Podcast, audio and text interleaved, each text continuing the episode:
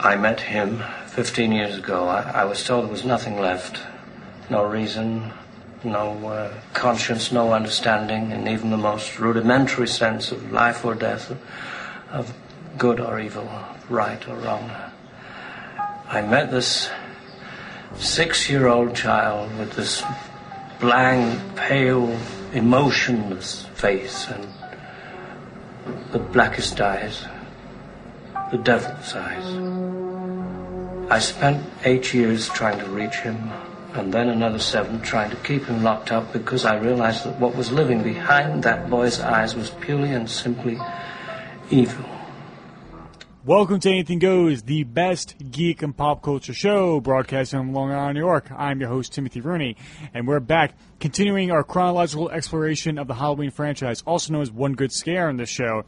And we're talking about the month of June, so we're talking about Halloween 6, the origin of Michael Myers, 666, or Halloween, the curse of Michael Myers, or. I'm going to go with Halloween: The Curse of Michael Myers. Yeah. the final working title. Yes, and not final, the final title. Yes, and as we and it was released on September 29th, 1995. as we watched all the trailers and TV spots that beat us into our head of like that date.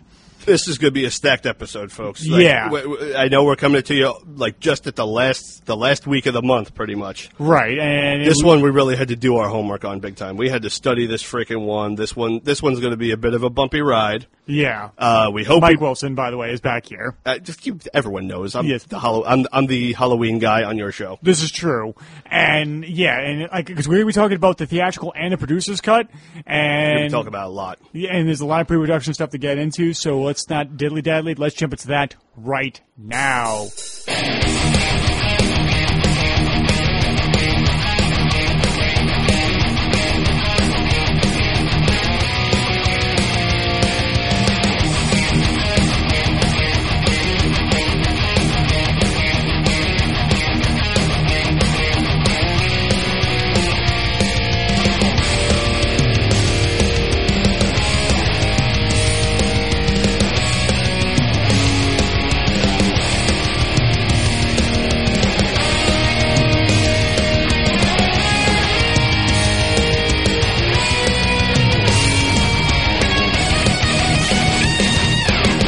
Well, we're going to put a disclaimer up first. We had to do a shitload of research from special features on actual releases, interviews, you know, video interviews, behind the scenes footage, trailers, all kinds of stuff.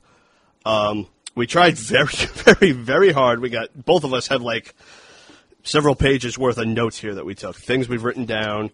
I've got you know both my phone and tablet queued up to pages already.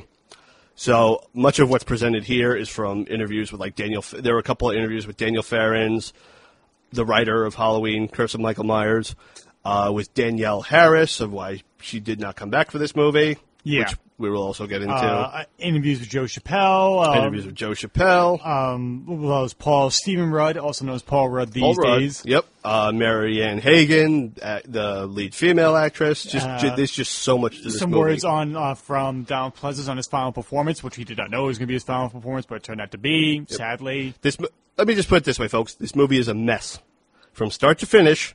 From the moment it entered pre-production to the moment, till pretty much a couple of years ago when the pr- famous producer's cut was released, was released. This movie is a fucking mess. I just hope for all of you that we provide a lot of information. There's probably going to be plenty of disputable stuff here. I'm sure much of what we read was opinion yeah. or and not fact, you know. And if it was fact, it could be perceived as just opinion. So we our goal here is we hope to provide you with a good comprehensive history with as much information as we can as we can give, and hope that you get something out of it. I, I I recommend to everyone if you're you're a Halloween Six fan, or if this podcast you follow this podcast and it turns you on to this movie, that you look up some more stuff because there's just so much. There's an endless amount. Yeah. A- And with that said, let's get into our initial. As we always do, As our we initial begin it with our original memories, experience. I'm yeah. gonna let you take over this time. What was your I- first experiences with Halloween? the It, it of must Michael have Myers? be very much like how we said in the past few episodes. It's probably the AMC AMC marathon of it, uh, of of seeing it around Halloween, uh, ten to fifteen years ago at this point. Yeah, it must be at least 15 years ago at this point. But the, the thing is that it was one of the first movies that my brother-in-law and I bonded over, um, making fun of a movie. Because one of the things that we always brought up, because we had only seen the theatrical cut up to this point, was the score of it. That there's a very distinct rock sound to the theatrical, the uh, theatrical cut of this movie. I mean, like heavy metal guitars in the background. I mean, Dive bombs. dive bombs and like this, yeah, yeah, it is like pinch harmonic squeals, and I'm like, what is going on here? And it's a joke that um, whenever I bring it up with my brother-in-law Fred, um, and I'm just like, oh, you remember that Halloween movie with Eddie Van Halen score? Eddie Van Halen didn't score but it's, it's just a shorthand of it. And we immediately go, and with Michael chasing after people. That is the the first memories I have about from this movie. my first memories, and actually, this is the final episode I could say this. Mine first uh, knowledge, first awareness of this movie came at Blockbuster Video. This is the, the final one I could talk to this about. This was this is the final countdown for you. It's the final countdown. Uh, 1997. As I've said in the past five episodes, I would go to Blockbuster Video every weekend and rent, you know, a movie or a video game or something for the weekend. And as my mother or stepfather would be checking out, I go for whatever reason, I go check out the horror section because it was right by the register. By this point, the original Halloween had scared the living shit out of me, ruined my life. I could not, you know, walk around my own house without being terrified half the time.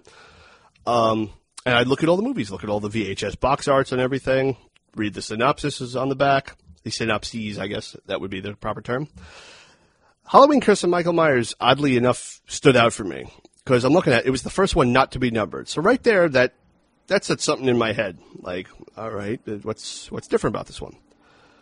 Take the thing, I flip it over, and being the uh, short attention span teenager I was at the time, I'm looking at, the pictures, it, and um, there's one picture of Michael holding up a character up against the wall. It was clearly like a behind the scenes still, like with a chokehold. It was oddly similar to his killing of Bob in the original. Mm-hmm. So for whatever fucking reason, I guess is maybe a early form of ADD as well with short attention span. I thought Halloween Curse of Michael Myers was actually a remake at first. I know, Really? I know. It's weird to s- weird to say. Just like, but I think that for the same reasons I thought Halloween Two had no Michael Myers in it because it didn't. Because I, there was no pictures of him on that particular VHS box art. He was not mentioned by name in the synopsis, even though they did talk about a continuation of the previous, and I just didn't read that because I looked at pictures instead of reading, because I was 13 in the 90s and mm-hmm. reading wasn't cool. Who reads? We, Yeah. we we play Nintendo all day, man. yeah, reading is cool, kids. Continue Yeah. to do it. Yes, you should do it. Don't be a stupid 90s kid who's now old and fucking hates everything that's new because their age is showing and they're only in their 30s. Are you talking about yourself or other people? I'm talking about. I'm talking about everybody. I mean, I, I'm guilty of it at times, but then I just have to stop and say, "All right," you know. yeah, I mean, It also helps that I, that I work for a school district and I get to be around a lot of the teenagers now, and they think my stories are kind of cool, and I just I try not to shit on them. Uh, yeah, and I think it's one of the reasons why you hang out with me to make yourself feel cool too. No, I just do that because I don't want to admit I'm old. Oh, okay. Yeah, I'm gonna be 34 this year. What the fuck? Ugh. Less than two months. Ugh. I'm sorry. Time to fill out that AARP membership. I was man. say I remember when you turned thirty. Yeah, you were hanging out with me that, that whole weekend. Mm-hmm. Wow. All right. Now that, we're, now that we're in my basement and I see the uh, uh, main one of the main water pipes going here, I'm going to hang myself right now. So this is the end of my participation on anything Can you wait goes. till at least the episode you've done first, then you can hang yourself? Maybe I could do it at the end, just like the death rattle will be our sign off. Cool. When my, when my bowels loosen. And I, I uh, and I'll just talk to you very much like how uh, Joker talks to Vitali in Batman '89 after he kills him. He's like, like, waste him now. All right, you are a vicious bastard. if you look at my body while it's hanging there and say, I'm glad you're dead and walk away laughing, I will haunt you from beyond the grave. you can haunt me from behind the from beyond the grave. From behind the, I'll haunt you from behind the grave. I'll just be hiding back there. It'll all be a big death hoax. You'll be there in front of my grave, urinating on it, and I'll just stand up from behind. It's surprise! Oh! And then you pee on me. And Yeah. then I put you in my grave Yes. for peeing on me and for peeing on my grave. yes. Anywho, now that we're distracted enough. Yeah. um, Exactly. but I finally realized Halloween was the sixth one.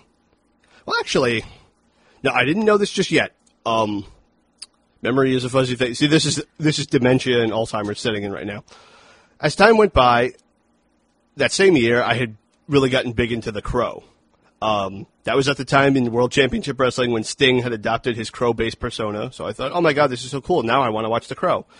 I got to borrow from my aunt and uncle their VHS copy of the Crow, and in the beginning of it was a te- te- very early teaser trailer for Halloween 666, the origin of Michael Myers. I'm Right. thinking, oh my god, holy shit! You know, I, how come I've never heard of this one? Because I was looking on like HalloweenMovies.com and all this stuff all the time. I'm like, wow, I, I can't believe Halloween movies was was up and running even by then. The Halloween movies has been around for a very long time. Okay, They've been around for since like the mid '90s. no shit. They they've been around, I think, since the beginning of residential internet.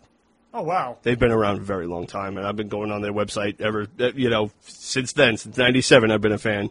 Anthony Masi, you are my dude.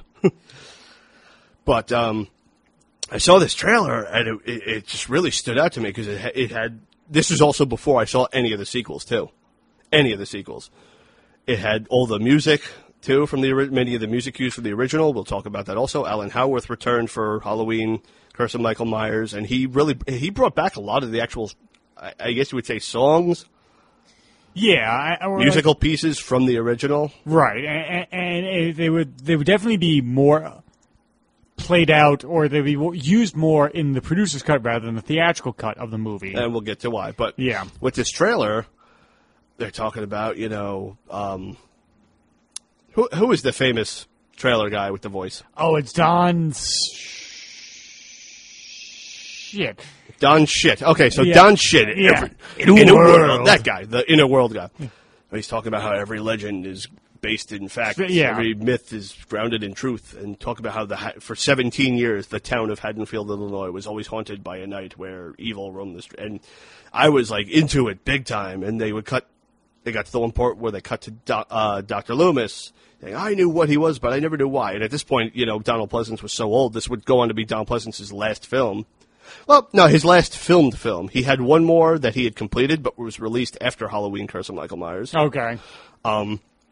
It was his last, you know, filmed film, and I didn't recognize him at first because at this point I'd only seen the first one where he was, you know, he was like 59 years old in the original Halloween, and in this one he was what 76, 75. Yeah, seventy six. Yeah. something like that 75 76 um, so it took me a minute to recognize him. I watched this trailer like over and over again. I was so into it like oh my god i gotta see this. What the hell? Like this is crazy. Um, it i never was able to put the two and two together that the two movies were the same and that the title was changed. This is before i really knew much about movies. I kind of Right. just thought you know a movie was called what it was called. I never knew about title changes during production And I I didn't know the whole Revenge of the Jedi, Return of the Jedi thing. I I wonder if it was like one of the situations where it's like um, you had a moment when the realization hit you. Was it very much like Ace Ventura: Pet Detective? Like Finkel is Einhorn, Einhorn is Finkel, Einhorn is Is a a man! man! No, well, I didn't take a cold shower and listen to the crying game, if that's what you mean, and burn your clothes. and burn my clothes. But eventually, I believe it was thanks to HalloweenMovies.com, or it might have even been thanks to the TV Guide, because back back then, before the internet and before digital cable, we had a print TV guide. Uh, we had What's one, print? That's books. That's magazines. What's a magazine? That's that thing where you take a whole bunch of dead trees that are thinly cut and compressed together for something called paper. We're actually, I actually, you have actually have a thing of paper in your hand right now. That's what this is. That's what that is. And you take ink, and instead of drawing on it with a pen, one of those pen devices, you actually print it on there. And you can do many different fonts, many different styles, much like when you change the fonts in your word processor. The hell I know it's mind blowing, isn't it? Yes. But yeah, we had one that was specific to our town of Brookhaven cable in New York, in Long Island, New York. I lived in the town of Coram at Whoa, the time. whoa, whoa. What? You said in Long Island, New York. Yeah. It's on Long Island.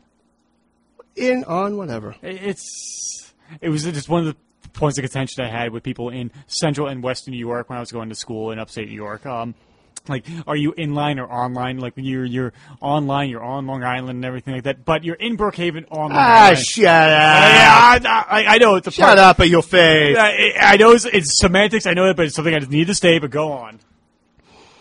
Anywho, we got the TV guide that was specific to town of Brookhaven on Long Island, New York. Thank you.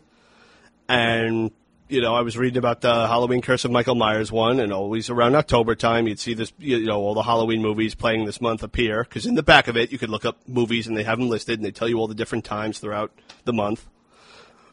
They were monthly uh, TV guides, anyhow. Oh, excuse me. It's all that tea talking. Oh no, it's all that Popeyes we had for dinner. That's Talking. true.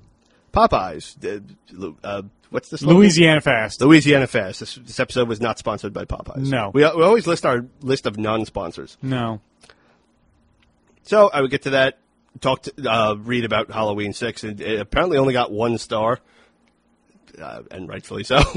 Yeah, it's not like we're here to debate that. no, we're not here to debate quality, folks. I mean, well, to a degree we are. Quality between the mess.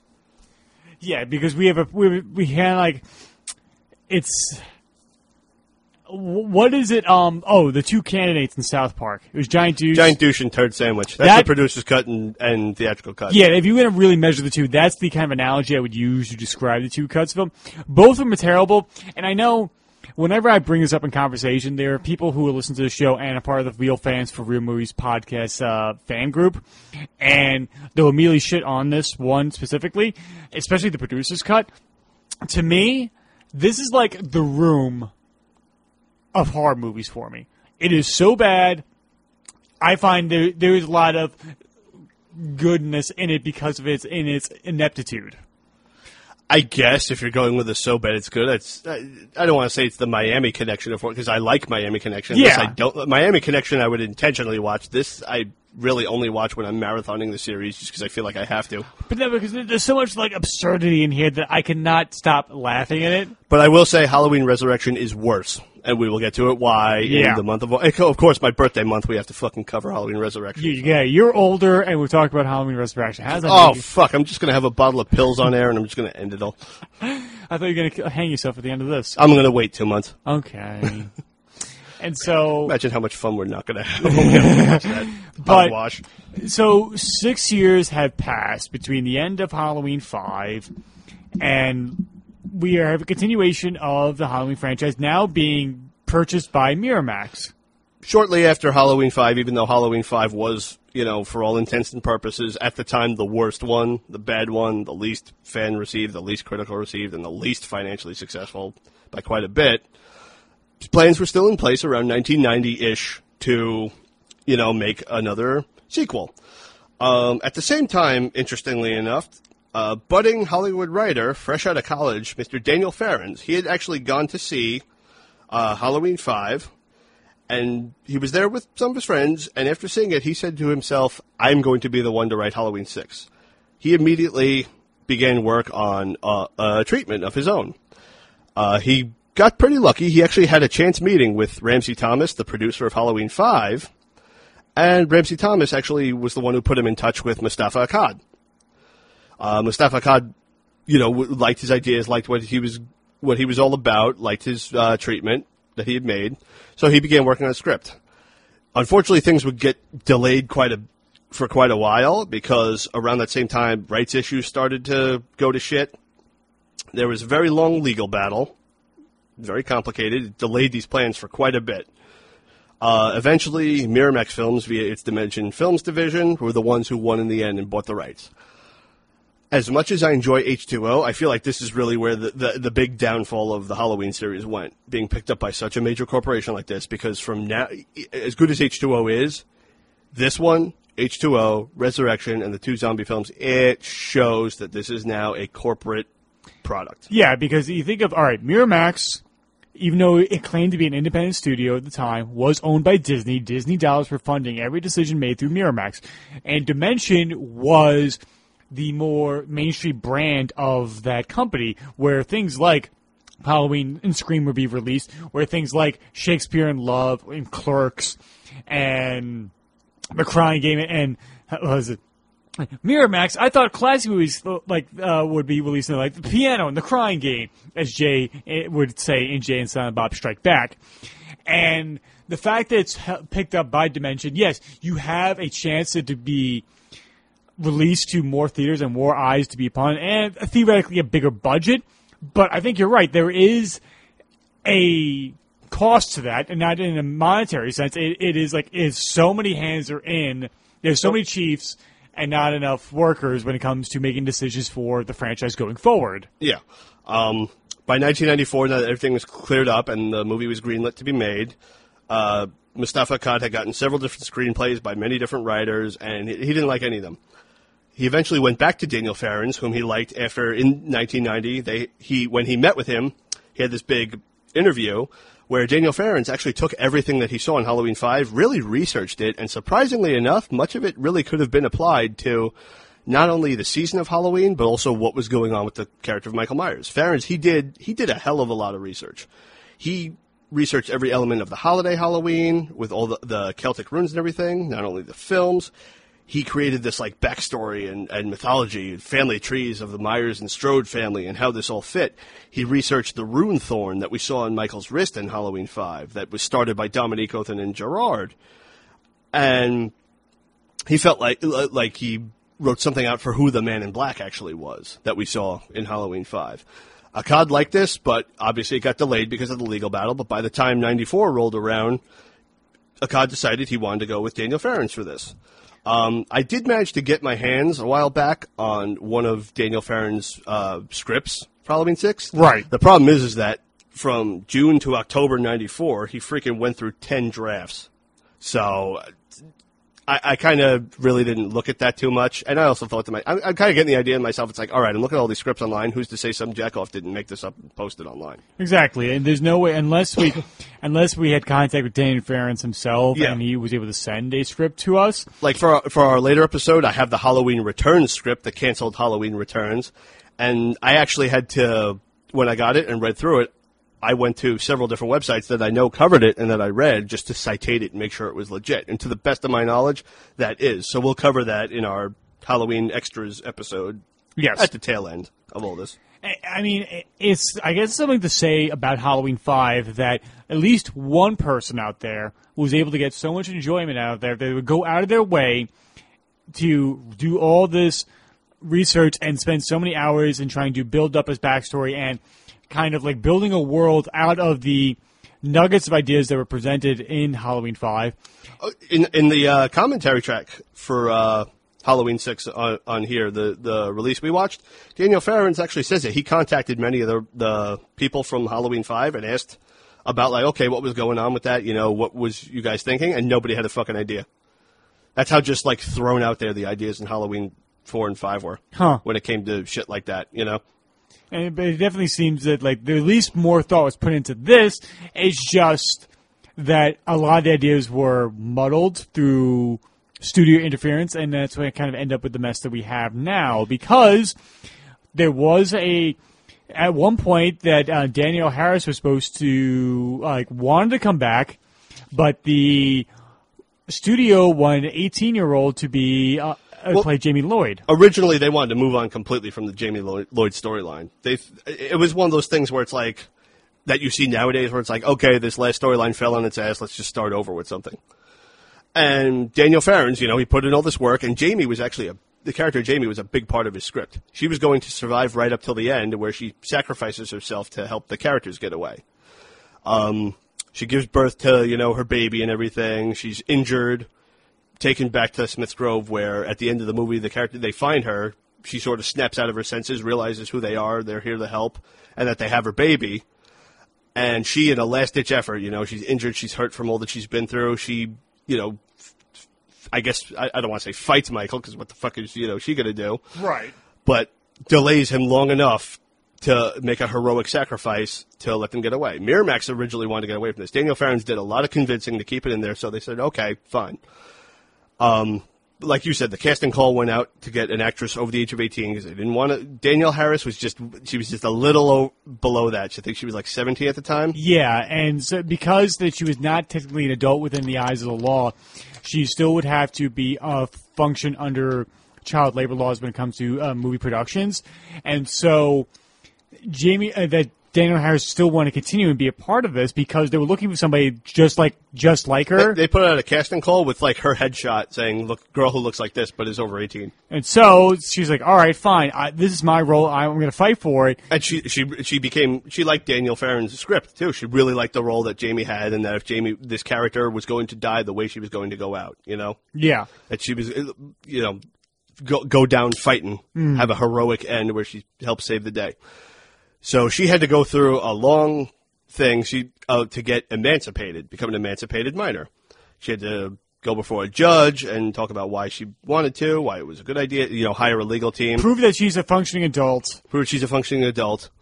She went through all these steps, but slowly behind the scenes, as more and more drafts that Daniel Farrands of the script was putting out, Jamie's role was getting more reduced, reduced, reduced, reduced, until it reached Unaware to Daniel Harris. unaware to Daniel Harris. So when she finally went through all this shit, spent all this money, Between three and five thousand dollars to do this. yes, she gets the script and finds out that you know she's being bumped off in essentially what is the first act. Yeah, and it should be paid scale to eight hundred to thousand dollars for one week's worth of work. And this is coming from Miramax, a major fucking corporation, even Right. by that standards. And, and so much so that Daniel Harris goes to Paul Freeman, the producer, and, and Moustapha Akkad, saying like, "Whoa, what's like? I just did all this for you. What is going on?"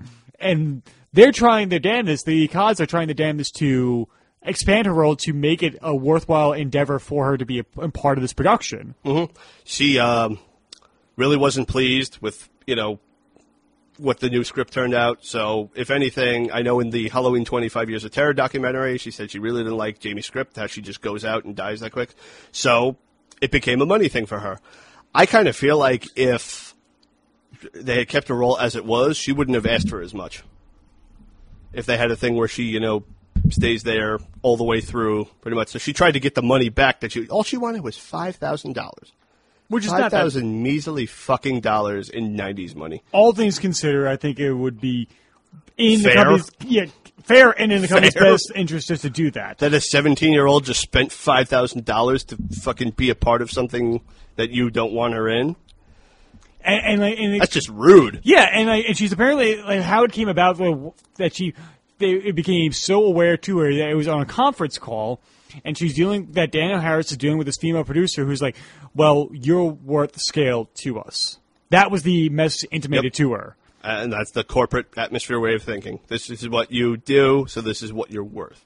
It doesn't matter what's come before, doesn't matter anything. And their choices in, you know, fucking director would, would exacerbate those problems. Right, and, and the thing is, like, it's kind of like a certain wrestling promotion saying, like, nothing existed. You have not done anything unless you've done things in the. WWE. A, a certain company whose, Yeah. ini- whose initials are, um, we want Elias. Yes, and because Or it- walk with Elias. Sorry, I don't watch it anymore. yeah, it's, it's about, but it, it- and so So Daniel Harris declined.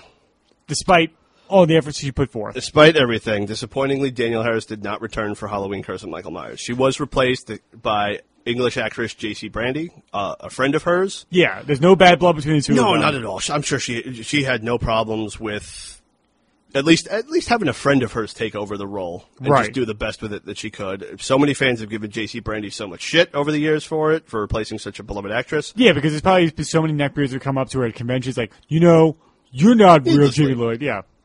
But at the same time, it, it, it was out of her hands. Like the script is the fucking script. What do you want this? Like, like is every actress supposed to quit? I mean, Right. when you're when you're when that's how you make fucking money, that's what you do. And it's cool that you got to be a part of that. You know, I mean, With, and something that Daniel Harris pointed out is that like if she had done this and she had gotten the role and went out like this at the end of Halloween six, she may not have been cast in Rob Zombie's Halloween remake as Annie, and she feel like she didn't have it. She she was able to have a second chance at a character within the Halloween franchise because of the remake, and so she finds it to be a very uh, a positive thing.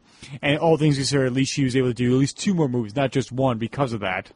Well, fortunately for everybody, one actor who did return was the great Donald Pleasence, and as we said before, what would be his final movie. Uh, Donald Pleasence, he was given an early draft of the script. I don't know if it was the original, probably. And in his words, he told Daniel Farrands that it was the best story since the original. Um, I think it, it I, I, in, the, in an interview with Daniel Farrands from around 2005 ish, as he was talking about the writing of it, um, he said that Donald Pleasant's agent read the script and she had trouble like sleeping that night. She slept with the light on. That's how scared she was. I think it was it was long he- since held the belief was that it was a Miramax executive. It would make more sense to me if it were Donald Pleasant's agent. Because if there's a if there's an executive, a person in power at Miramax that liked it that much, I think the movie wouldn't have been fucked with as much. Daniel Farrands would have had someone he could that could have gone to bat for him. Well, at least like it is known that Bob Weinstein is known for being very kind of ruthless when it comes to cuts to his movies, um, and for better or Like his worse. brother's ruth- ruthless with cunts that belong to his female actresses. Wow, I'm so fucking glad that bastard's behind bars right now. Yeah, I am so fucking glad that bastard. Maybe maybe the Halloween series will get the justice it deserves. Yeah, I, if Michael Myers is able to kill somebody named Harvey, The Halloween series was the first victim of the Me Too movement. I'm saying it right now. Okay, Now we're gonna get banned from everywhere for life. I'm never gonna be allowed to come back. Let's say, do you want me to cut that out? No, it's just satire, people. Grow a fucking backbone. Okay.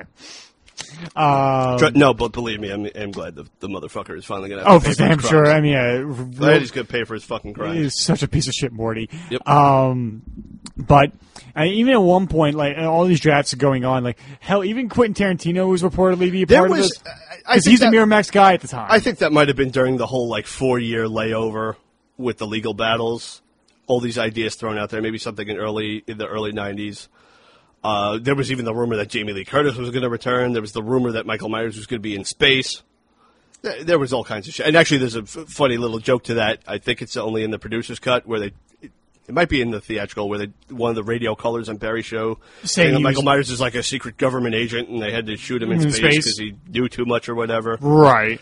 And then Barry just cuts him off because he thinks he's a fucking quack. Yeah, because every, That guy right now would be hailed as a hero, and he'd have his own major like news network and website. So because all horror franchises, at least like a good amount of horror franchises, ended do- up in space. Yeah. many of them ended up in space. Leprechaun did, Jason did, did, and Pinhead did. Pinhead did. So it was no stretch of the imagination. No. But so many different rumors went around for all these years. Um, Daniel Farrands, he went through 10 different drafts of, of this script, as we said.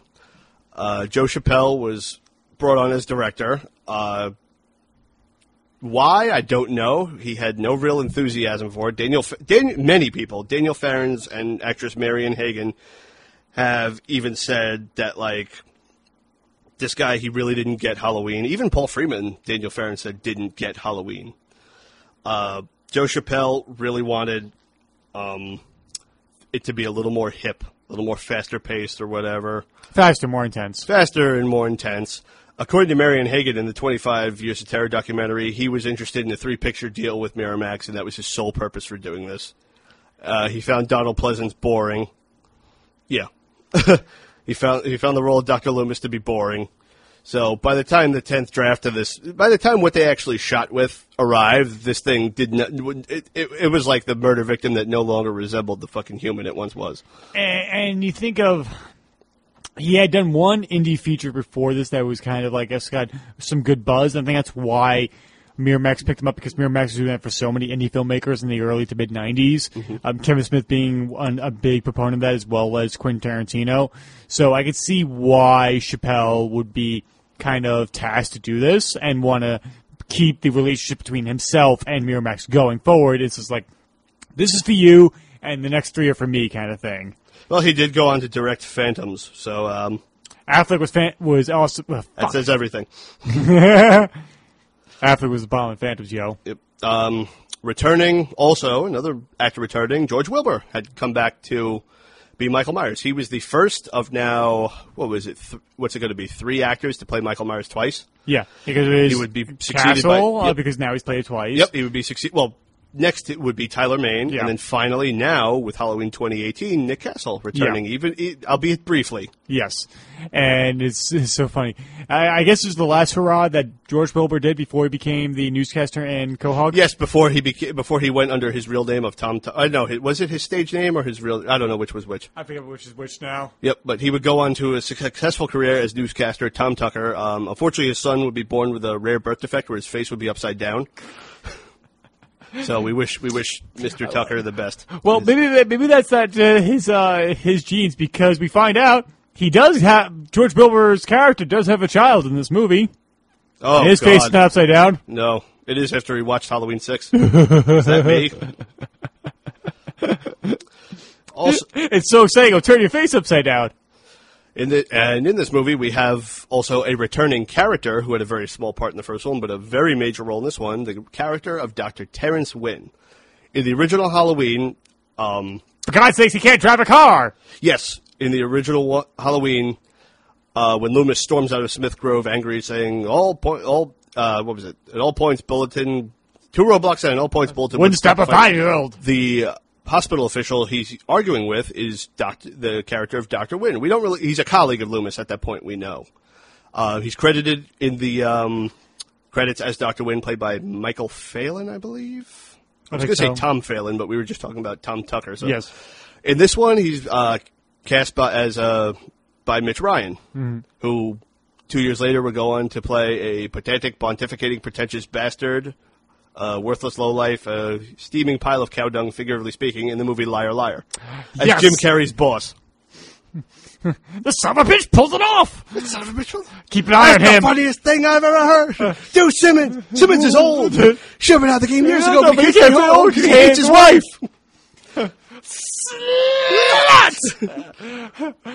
Keep an eye on him. Dickhead. Okay, I'll see you later, dickhead. This is not the Your toupee looks like something killed crossing the highway. I don't know whether to comb it or scrape it up and bury it alive. Well, yes, Mitch Ryan is there as Dr. Terrence Wynn, who in this movie we find out is the director of Smith's Grove. That is much of why Loomis is arguing with him in the first one. He's the guy, he's the man in charge at Smith's Grove. he has the power. He has the power. He man. Yes, and you, there's just as much mysticism in He-Man there is in the producer's cut of, the, of Halloween Six. We'll get we'll get there later. Originally, ironically, Daniel Farrands had written the role for another British actor, Christopher Lee. It'd be kind of weird to all of a sudden have, have him have a British accent, but like I think Christopher Lee would bring so much elegance to And win. you, and you know what the reaction from Miramax was? what? Eh, he's too old. This is, folks, is just several years before Christopher Lee would have a fucking resurrection of his career in Star Wars, Lord of the Rings, and even making his own heavy metal albums when he guest vocaled on Rhapsody of Fire's albums. And you know the funny thing is that Lord of the Rings was almost made at Miramax at one point. Oh, God. Oh, God. It was going to be a two-picture deal. He had to. He was like the one that conceits was to cut down from three movies to two. I just vomited in my mouth a little. Thank God New Line Cinema picked it up, and Bob Shaye's like, well, there's three books. Why shouldn't there be three movies? Yeah! Stick that in your pipe and smoke it. But we also have another returning cast, uh, a character, I should say, with Tommy Doyle now being cast as an adult played by Paul Rudd. Yep, uh, this is Paul Rudd's very first movie. Um, was it a year before Clueless? Yes, The Clues was 96. Okay, cool. Um, in this one, Tommy has been traumatized by the events of what he saw. He's not the you know joking, comic book reading kid anymore. He's now someone with the personality of cardboard. Yes. Yes. And this, I don't know what if he just lost enthusiasm, just seeing all the fucking horse shit and nonsense that was going on in this, and he just didn't care. Michael Myers is out there. He's going to return. Look, someone get me a doctor. Oh my god, I can't even say. I did do a shot of gin watching that scene before just to get. That's through it. no bullshit. He literally paused the movie and did a shot of Jen because of one. one scene that makes me want to fucking punch the TV I'm looking at right You, now. you ever see one uh one hot American summer when he's like kind of like a very pouty person? Like, is that all the uh, just all the angst just coming out of him because he was able to do that in this movie? It's just so it's baffling and the the, the choices. Like, I wonder if it was just like on the page of him supposed to be a very His acting in this, there are scenes of just basic human interaction, and it's like, what what the fuck is wrong with this guy? How, how, how did, how did this guy get through school? Is he a dropout? That's why he's living at this boarding house across the street from the Myers But how does he pay for all the equipment he has? That's the thing. Yeah, I mean, uh, in, in this movie, Tommy's been become obsessed with Michael Myers. The idea was that he would become the new Loomis. I think because Daniel Farrands really did realize that Donald Pleasence couldn't do this forever, even though he said he'd stop at 22. Yeah. He, I think he kind of felt he wouldn't make it to 22. So he wanted to come up with some character that the, the torch is passed to. Right. And that was, you know, Tommy Doyle, a connection to the first one. Um, he lives in the uh, Blankenship house. Um, Mrs. Minnie Blankenship, played by Janice Knickrehm, an elderly actress. The name Mrs. Blankenship is a nod to Halloween 3. The uh, person that Harry Grimbridge goes to, is supposed to meet up with, but he never actually does. Had dinner with Oh. Minnie Blankenship. He never showed for that dinner. You never knew that? Never knew that. Turn in your Halloween fan card right now. Oh, fuck off. Turn in your Halloween fan. I'm going to rip it up in front of you, set it on fire, and pee on it. I'm going to rub your face on the fiery pee. Okay. Okay. He's into that kind of thing. Also, rounding out the cast, we have um, the Strode family. Part of the plot is that the uh, extended relatives of the Strode family, the family that adopted Laurie, uh, the brother of her father, we have Deborah Strode, played by Kim Darby. She should have called in Rooster Cogburn to take care of Michael Myers. Like he shows up in the yard and all of a sudden he's here, fill your hands, you son of a bitch!" And he pulls out a knife instead of a gun. Yeah. Uh, we got Bradford English playing John Shro- John Strode, the patriarch of this part of the Strode family. Yeah, a du- alcoholic real estate Yeah, asshole. a douchier version of Biff Tannen in this movie. Uh, we have Keith Bogart playing Tim Strode. He's, Uh, he I is think the, it's cool. He is the the uh, son of the family. He is your typical ni- '90s uh, teenager dude. Uh, his girlfriend Beth, played by Mariah O'Brien, she is leading the charge of college students trying to bring Halloween back to Haddonfield. Because after the events of Halloween 5, Halloween has been officially canceled in Haddonfield. No longer celebrated. And it's this is the first year of it being brought back. Yep, the students are tired of this. They want it. They want it brought back. Uh, within the Strode family, we have the female lead of the mo- movie, Kara Strode, played by Marianne Hagan. She was given a lot of shit with her casting. Yeah. Uh, claimed that she was too thin, and they just had a chin she didn't like. And I'm thinking to myself, why'd you hire her? If you don't like this it- actress, it- why'd you hire her? If it was that much of a problem and like outright, like why not like when you're making the final decisions with the studio, like why did they give the green light on that decision? Yes. Anywho, her character of Kara has a son named Danny, played by uh, young act- actor Devin Gardner. I believe it was his first movie. Also, I think he does a pretty good job. All things considered, yes. He shows like legitimate fear when Michael Myers is after his ass. I, he- wouldn't you? Well, I mean, George Wilbur walking after you? All right, fair enough. Um, and lastly, we have radio DJ Barry Simms. He plays a pretty big role throughout this, played by Leo Geter. Originally, they wanted to get Howard Stern for this. Because this is clearly Barry Simms is definitely this ver- movie's version of, Howard he's, Stern. he's a he's a shock, shock jock, jock, yeah. basically. Howard And- Stern was was uh, I think produ- getting into the production of Private Parts at this time. Yeah, and he, and he was very relevant at the time. I'm just curious, like, would this movie be different if it was actually Stern? Would this movie be different if they actually stuck to Daniel Farrands' original script? That's what I think of more than Howard Stern's involvement. Well, yeah. I'm just just curious if like what it would have been cu- i- i- if Stern would like play along with having his. No, yeah, he probably would be okay if his balls being like cut off and wearing his earrings at one point. Well, that was what he said he was going to do to his producer. Yeah, but I, but I felt, always feel when he when Barry gets killed later on, Michael like I, he stabs down like in his groin area. I thought like he was cutting off his nuts for that. Maybe. Anywho, production was once again at Salt Lake City, uh, rounding out. Like we say, the, the, these four, five, and six are often called the Thorn trilogy. There are many similarities. They were all filmed in 185 widescreen, and they were all filmed at Salt Lake City, and they all follow very much the same continuing three-part storyline. Yes. The Myers house plays a huge role in this, and thankfully, this production crew actually decided to do some real location scouting. They managed to find a house that's it's a pretty good, pretty decent Myers house. Right. There there are quite a number. If you really look at it closely, at first glance, you could say, yeah, I could see that. Um, on the roof in the center, there's like a a big window that's there that's not there in the original. It's like it's almost like an extra room that's up there. What what, what would that be called? Yeah, it would be- you would call that an extra room. Like, Yeah. Because in the well, center with like a tiny little roof of itself. Yeah, because we we, we watched the horror Hallowed Grounds uh, location scouting uh, or location visiting um, series, and when they got to this house, we found out uh, a madam used this house temporarily as a whorehouse. in their words, like it, it was a brothel at one point, and. And then, and so that's why it's like when you look at now, like it, it looks like it's small little rooms kind of built into like a, a house structure. Actually, well, also if you look to the right of the front door, there's actually another door next to the big window. They hide it w- in the movie with all the uh, like boxes and paint cans and renovation equipment. And they did put up like some fake, um, uh, like green paint and everything, like to make it look the bottom half of it to look like there was just like window and then just more wall. Yeah, like the house is definitely divided up into sections. Um, when you get closer, it's actually a white brick painted house instead of having the aluminum siding like the original Myers house did. And the interiors for Tommy Doyle's uh, apartment is actually shot in there. In there in the upstairs. Yes. And what's cool too is that when they zoom out, when the Myers house is first introduced in this movie, and they zoom out to the big, you know, Wide shot of it. wide shot of the town of the of that street block, it is pretty much in close proximation with another block that was in South Pass. So not only is the house very similar to the original Myers house, but also its general location and area is very similar. So I you know what? If if you can't use the original, I feel like this is a good this is a good alternate. It's a good substitute. After coming af- uh, coming off the heels of Halloween Five, it's a great improvement. It's a it's a massive improvement. I, I feel like it's just a different intention on the filmmakers on the filmmakers' behalf from Halloween Five to this because it's very gothic. The, the fifth one, eh, and, or like the one used in the fifth movie, I should say. And here, like yeah, it's supposed to be very a strong connection to the first two movies, and so we need something to look very much akin to that. So, as a as a viewer, I think it's really, I would say it's rewarding for a viewer and a continuity fan.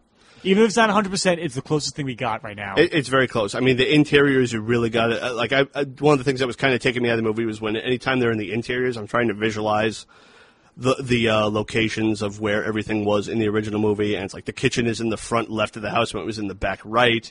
Uh, the back door is on the left side, I believe, instead of the right. You know, all these things. The staircase, the, the Staircase staircase, is the same. staircase is very different.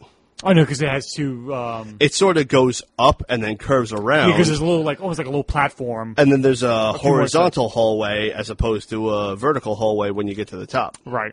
I- It's very different. You have to use a lot of imagination to figure it out. And the one thing I'm sitting there thinking to myself is like, my God, what, where, where the fuck was this when they were location scouting H5? Because I'm sitting here trying to, trying to place like areas in my head that were in H5 in this house, and it's just not working, man. It's like clanging two freaking bricks together mentally. And- and before we we watched the the horrors hallowed ground, it was the I was thinking like maybe this is a new neighborhood and it was just a new development within the five six years between. I don't think so because But no, because they said it was around the sixties, and so that neighborhood must have been there. I guess it was just on the filmmakers' behalf. They just want to go with this instead. yeah, I mean, they wanted to go with the house in the Halloween Five rather than this. I'm no architecture expert either, but Nor do you play one on TV. Nor do I play one on TV, but I don't know if they build houses out of brick anymore. I think it's mostly just wood frames and aluminum siding. Right. And even I'm looking at the interiors of the house, they have like the, the the big like cast iron, I think it was cast iron radiators and stuff. They don't build those anymore. It's all it's all like baseboard or uh, forced warm air. Yes, and so production shoots and test screens were had, and there was very negative reactions, and so even though the Akkads liked the cut that was initially made, there were reshoots. There was no different everything, a whole different ending. Joe Chappelle was heavily in charge of these reshoots, and boy, does it show. And so that's why there's something we have what's called the producer's cut, which I never understood why it was called that until I realized, oh, it's the Akkad's preference for the story rather Yes. than rather than Miramax's. That's what the theatrical cut is. And shortly after shooting, Donald Pleasence passed away. Yeah. He was not able to return for these reshoots. And because Joe Chappelle had a large hand in these reshoots and he didn't really like, he found Donald Pleasence and his character boring anyway, so much of Dr. Loomis was cut. yeah. Very, and, and very sadly too. Because I'm a huge fan of Donald Pleasence's performance in this. I, I feel like, ah, I, I feel like it's almost like The Godfather when it comes to the, the evolution of Michael Corleone versus the evolution of Dr. Loomis in these three movies. And I will explain why. Like this is it's the final one where he seemingly pulled himself away from this thing, but ends up Just when I thought I was out, they pulled me Uh, uh, back yeah, uh, we'll get to that once we start talking about the plot. But unfortunately, Don Pleasence passed away. He was not able to come back, and many of the things they changed, they had to sort of take his scenes and fit them in there somehow. It worked, I would say. I mean, yeah, because I never, before I knew of the producer's cut, I, I never batted an eye about the structure uh, yeah. or the pacing of the once theatrical you, cut. once you watch the producer's cut, you realize that there are pacing issues out the freaking ass. yeah.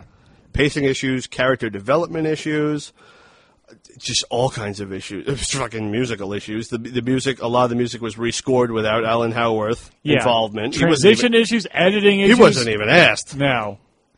And but let's get into it. And so the movie opens up with it is taking place in real time. six years later. October 30th, 1995. We were actually not told that date in the theatrical cut. Only the producer's producer's we cut. And so Jamie Lloyd, now played by J.C. Brandy is on a gurney, screaming in pain, being carried by a bunch of surgeons, wheeled on the gurney by a bunch of surgeons through like a gigantic industrial boiler room. right. No idea where the fuck this is, but there are people in scrub. There are doctors. She's brought into like this almost dungeon-like atmosphere room. where she gives birth to a child. We should get birth to a child. We see the thorn symbol, the oddly shaped P that was on Michael's wrist and, you know, drawn in many things throughout the Myers house. We see that all over the place. So we can only assume that, okay, this has, these people have something to do with this. Hmm. She gives birth to a child. After she gives birth, in walks the man in black from Halloween 5, the person we were introduced to, no idea of his identity, who at the end of the Halloween 5 broke Michael Myers out of jail. He takes the baby, carries him off. You know, Jamie's cursing his name. Um, now we're giving. He's in a large room. It cuts to as With, the, on an altar. on a on a big altar. It looks it looks But very before- Temple of Doomish. Yeah, but before you get that, um, it's funny. I, I realized this when we were watching the um, the producer's cut because we watched both these cuts back to back. We do not recommend doing the same day. You may you may hurt yourself. We had to stop for a Popeyes break, and not even fried chicken could dull the pain. Yeah, and so I realized something about because I always thought the footage looked very stretched in the opening shots of this movie. I think I figured out why. I think they shot with anamorphic lenses for the for these scenes, but didn't de-squeeze them. I hate when you don't de-squeeze it. because like if you look at it, there's a similar effect in Evil Dead 2 at one point when everybody's in the cabin and realize oh we're being stalked by demons and there's a lot of shots being pushed in on them. I forget what the what the cause of it is, but a lot of shot is, is distorted because it's squeezed. Because anamorphic lenses, when you shoot with them, how they you get the widescreen look is that it is a wide image being squeezed onto a square frame, but only, you only do that through de-squeezing it through projecting it through an anamorphic lens or doing it when you de-squeeze it in editing. Um, so There were some video games back in the day also that had that. I know uh, GoldenEye and Perfect Dark on N64 had that. You had you actually they actually had several widescreen options. You had a letterboxing option or an anamorphic widescreen option. Right. Donkey Kong 64, same thing.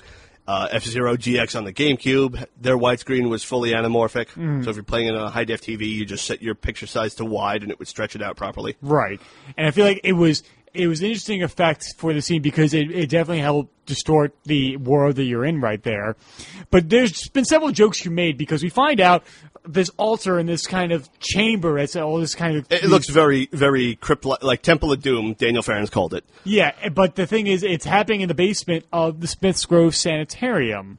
We well, we don't really find that out till later. No, but like, is the, the joke that you've made is that how's nobody found this yet? How the f- how in the fucking world does in a state-run mental health facility how does no government inspector find this? Like, oh, this is our Temple of Doom wing. You know, we, we get we get the people that think they're Harrison Ford and we put them in here. yeah, I, I mean, like either like there's fake walls to hide it or something like that, or they lied about the architecture. And We're so- never at any point in either cut shown. Yeah, Now, interestingly enough, there's an alternate opening that was not used where it's in more of a hospital, industrial kind of area, and the baby's in some kind of incubator to, uh, like incubator Chamber, device, much, chamber, yeah. whatever, being attended to by a uh, doctor or a nurse in full scrubs. Now, during these opening intros, pick your poison, your Temple of Doom one, your deleted one. We get a voiceover. In the producer's cut, it's Dr. Loomis. In the theatrical cut, it's Tommy Doyle what they say is two different things, but their general synopsis is is of the history of Halloween, of how when you know when Michael Myers was six years old, he killed his sister. He, he tried wiping out his entire family, and everyone thought he was dead. You know, but we know that you cannot kill evil. And as this is happening, we're watching the man in black on this altar take a knife and draw in what looks like blood, just sort of draw on the child the thorn symbol. Um, in the producer's cut, we we get a flashback of the events of Halloween Five. We finally find out what actually happened. We see the Man in Black shooting the exact footage, except now it has like what a sepia filter over it, it's black and white. black and white. Uh, Jamie Lloyd walking in the police station, seeing everyone dead, seeing the bars bent outwards. But now we get new footage with with a Stand-in, a stand-in where she opens the back door of the facility and Michael's being thrown into a van Yeah. while still, you know, chained up. I believe he was still chained up Yes, he was. By, by several, you know, men. Yeah, and at which point, oh, from the left side of the camera, walks on the man in black. She screams, and she's taken. Both of them were taken. The police station was blown up, Yeah. and neither of them have been seen since. It's been mm. six years. and it, it, That is in the producer's cut only. Theatrical cut leaves that out. Which I think I think it's kind of a detriment because I think it's a nice connective tissue between the two movies, and it could reestablish people. A, if you've not seen it or you haven't seen it in a long time, it's a nice reminder for people to be caught up on the events of it, and that's what lead into what's going on here. I mean, true, at this time, video rentals were a big thing. You could have just gone out and rented it. But also, uh, the ending of Halloween 5 left so many people confused, and to see something that directly shows what actually, more of what actually happened, I think helps. Instead, what we get in the theatrical cut is throughout the movie, and in the very, very opening of it, before we see Jamie on the gurney, we get these extremely bizarre, quick flash cuts. Yeah, What we mean is it's, is it a single frame or two frames or something? it's like maybe a couple frames of that. of just random images from throughout the actual movie, cut together one after the other, and in the background, it's sort of a musical and like scream sound effect stabs that almost have a reverse reverb, reverse effect. What I mean by that is there's a type of sound effect that can be used in music that has sort of a slow build to it, where it's like. I hear it on like guitar sounds a lot. I was taught it when I did sound engineering by a friend of mine. What you do is you take like a say you got like a guitar riff that goes and then let it f- fully fade out. What you do is you reverse it, where it's like where like it starts it starts quiet but builds up. Yeah, You put reverb on it, and then you reverse it back to normal, so that the reverb comes in backwards, and it has like a very very bizarre like uh, build up sound effect to the reverb. But it also kind of helps the actual guitar part come in quieter than it would as well. It's very interesting. huh? It's very fascinating. I um, um, wish I think there's some example. The only one example I could think of off the top of my head, and I don't even know if they actually did it, but it reminds me of it, is the intro to Lost to Apathy by Dark Tranquillity. It's a very quick. Okay. Okay. check it out for yourselves, folks. Yeah, but like uh, w- uh, with this little montage, there's also like Well, these montages, this sound effect is happening throughout it, so it has a very. and there's like there's like flashes of white frames in there as well. flashes of white frames. Like if you have epilepsy, you shouldn't watch a theatrical No. cut. Aside from not, uh, aside from the fact that no human being should watch a theatrical cut. Yeah, but like it's also like like white flashes of white frames can work in in, in the confines of a movie. It can work as a an aesthetic. Think of aliens. Whenever there is gunfire from the pulse rifles, especially in when the aliens come through the ceiling when they're at, at the and when they're in med lab, there is every time you see a gun like fire up, there are single frames of just white light in there just to sell the effect of Muzzle flash. of the muzzle flash. And so Muzzle like, flash? muzzle, yeah, muzzle flash. Muzzle flash. Yeah, I have a speech impediment, so shut up. Uh, so do I. Um, so it, it sells the effect of what's going on here, and like there's more cuts in that sequence than there is in like in the rest of the movie. But it's just a, a curious effect that kind of sells the psychological effect of the movie. Here it is just for transitions, and I think it's just lazy. I've heard it described as music video like, but I cannot recall any music videos off the top of my head that do that. Oh no, there are music videos where you get this really quick, Yeah. quick flashes of things that's going on, and everything. But then you settle in on an artist singing or musician Yeah. playing. And this happen like this happens as like transitions between scenes throughout the movie, and it makes no fucking sense. Like here, it's the I think it's the longest at like a few seconds, but then there's sometimes where, like it's barely a second, and like and you go from one scene to the other, and you ask yourself, why was that done? Yes. And you just and so Jamie. Um, is given her baby back by a nurse who is A, a, a midwife. Yeah, a midwife. She, she sees what's going on. She doesn't think it's right. I guess. helps her escape, but she believes she's being followed at the same time because Michael Myers in the producer's cut is on his way. We do not see him yet, but In both versions, really. yeah, but like we don't in the producer's cut we see him like walk up to a gate, the gate- gate opens and he walks through. We do. Yeah, Oh, right. in the theatrical cut, it's like we- we're in there it's the midwife stopping in that mid hall in that hallway. He's coming. Yeah, and then it's just like where you have these weird spikes on the on the wall for no apparent reason. This is like some. This is like a uh, a tunnel exit. Yeah, and you want I, I do not know what kind of aesthetic or practical purpose these spikes are there other than this kill because for the homeless people that live in there to hang their coat. yeah, and because Michael pops out of the darkness, kind of trying to like do that that fade in effect from like in the Original first Halloween. Michael grabs the midwife, picks her up, and just shoves her head into the back of her head into this pipe. Now that when he had his hand around her neck, that was the back screen cap on the back of the VHS cover I'd seen. It was from like a cameraman that had the camera, I guess, right in front of that, off off screen. Um, the whole everything we've seen so far is very much straying from Daniel Farrands' original vision. He did not envision it of being like a Temple of Doom, literally old world style cult. He had it as more of a Rosemary's Baby type thing, where it's m- modernized. These people are normal, but they have this worship that causes them to, I guess, I guess the word would be kill, mm-hmm. or they they have little regard for human life based on th- their belief. So, from this point on, Jamie escapes. She manages to get out. It's it's night before Halloween. It's fucking thunderstorming, torrential downpour. Michael is following behind. She manages to get into a car. I guess uh, on the outskirts of the hospital. We uh, that's the thing though. We really don't know location yet. We don't know that we're in the fucking Smiths Grove No, we just think we're just outside of an industrial building at this point. Yeah, so she managed to get away. I don't know how far she's really got. There's no idea of placement, but there's some like, I guess, guy you know, with a pickup truck with his fucking RV parked there, drinking on the side of the road or whatever. For the longest time, I, since I found out this was a hospital, I thought he was like a security employee out there or something like that. But like he's drinking beer. If he is, he's drinking on the job, and he don't give a shit no more. yeah, because he's wearing the um. a poncho, yellow poncho, po- yeah. yellow poncho. Is that yellow? I thought it was clear. Was it? I don't thought it was clear. All right, maybe it's clear. Maybe my mind is going. But like he sees Jamie get into his truck and he starts yelling, "Hey, get the hell out of my truck! What Why are are you doing in my truck? And she's trying to scream through the windows that are closed, like he's coming. Oh my god! Like frantically. and he can't. he- What? She can't. He can't What? hear her over the storm. And finally, as it gets closer to her, she looks at him and just starts screaming. And Michael strikes, grabs the guy, breaks his neck. In the theatrical cut, one of the things they added in was more scenes of gore, Yeah. much like in Halloween Four, Right. Where the guy's neck is broken and and the head like snapped off the spine. The spine juts, th- the bloody Yeah, spine juts through the top of his shot head. of of more gore of that.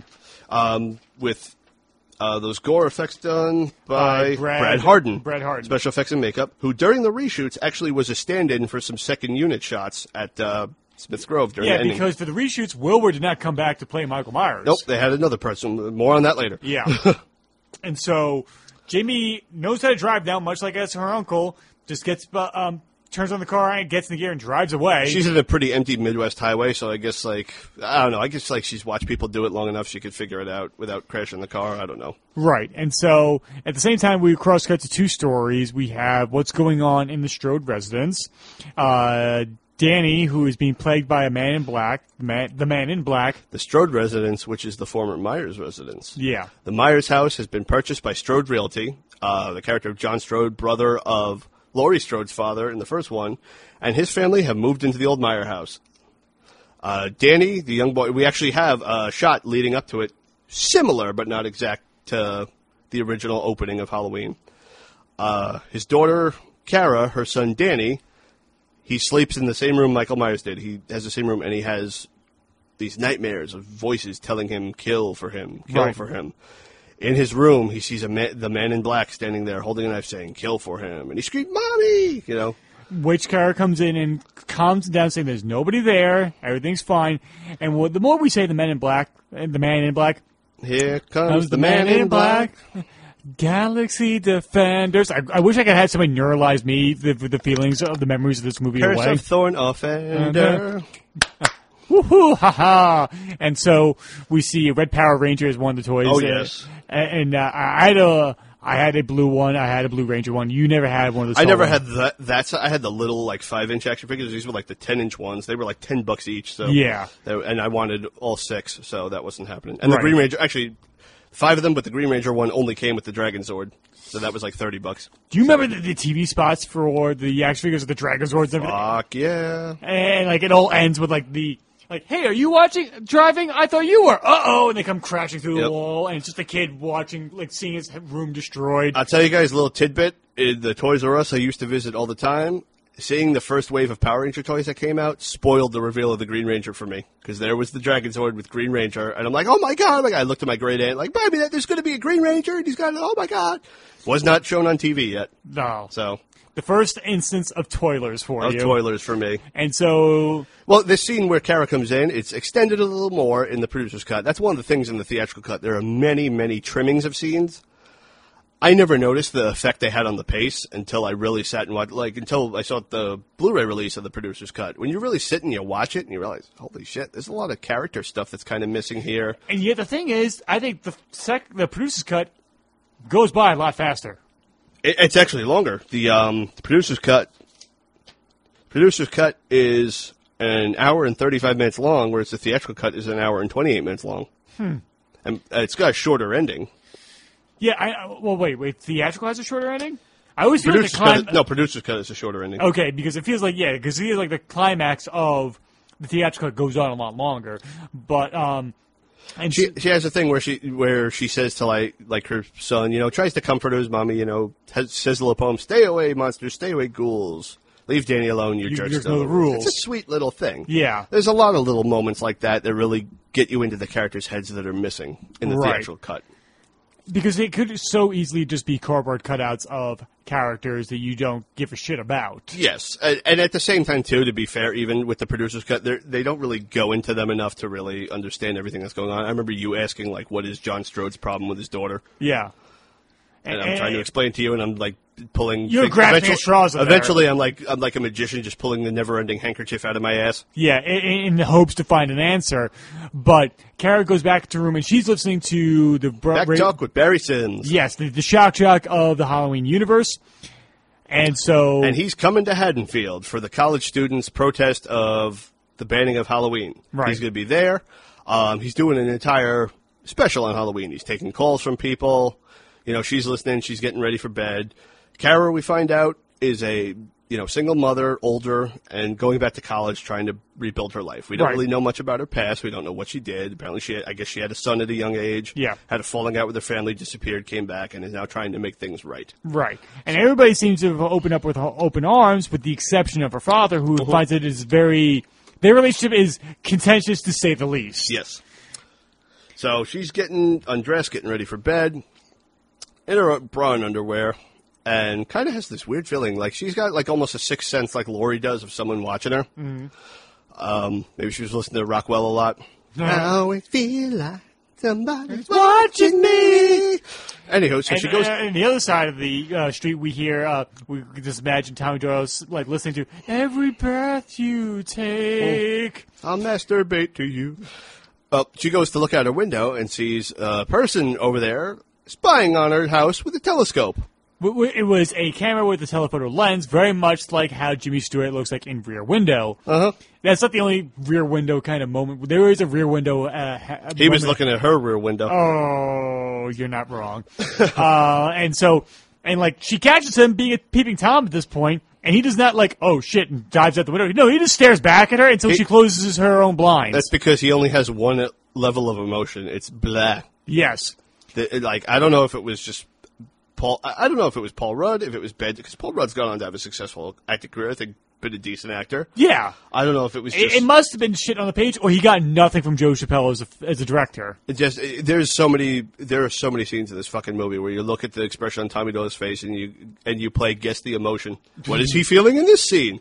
That's a cool drinking game. You could probably like, or just a game. You have to be drunk to play it. So Yeah, and because he's standing there, he's on he's on hold to talk to Barry Simms, which he does. He's, he's listening to the whole thing. He's got these like gigantic fucking tape recorders like too. three like- inch. Uh, I, I, I used to just pop a freaking. I used to just pop a freaking cassette into my boombox in 1995. Yeah. and if I wanted to tape something off the radio, and it's just like it's this huge like reel to reels. he's got this computer, which I'm sure co- all these things must have back in the day must have cost a pretty fucking penny. And the thing is, a part of the set design of his apartment is that like there's a bump, a sticker that says "Die Yuppie Scum." It's on his fridge. yeah, He's got newspaper clippings all over the place, even on his ceiling of Michael Myers. And production design, we could tell did a good job because it's like the it's like the same five. Yeah, It's the one Michael Myers dead or alive that you see in like four different places in a single shot. right.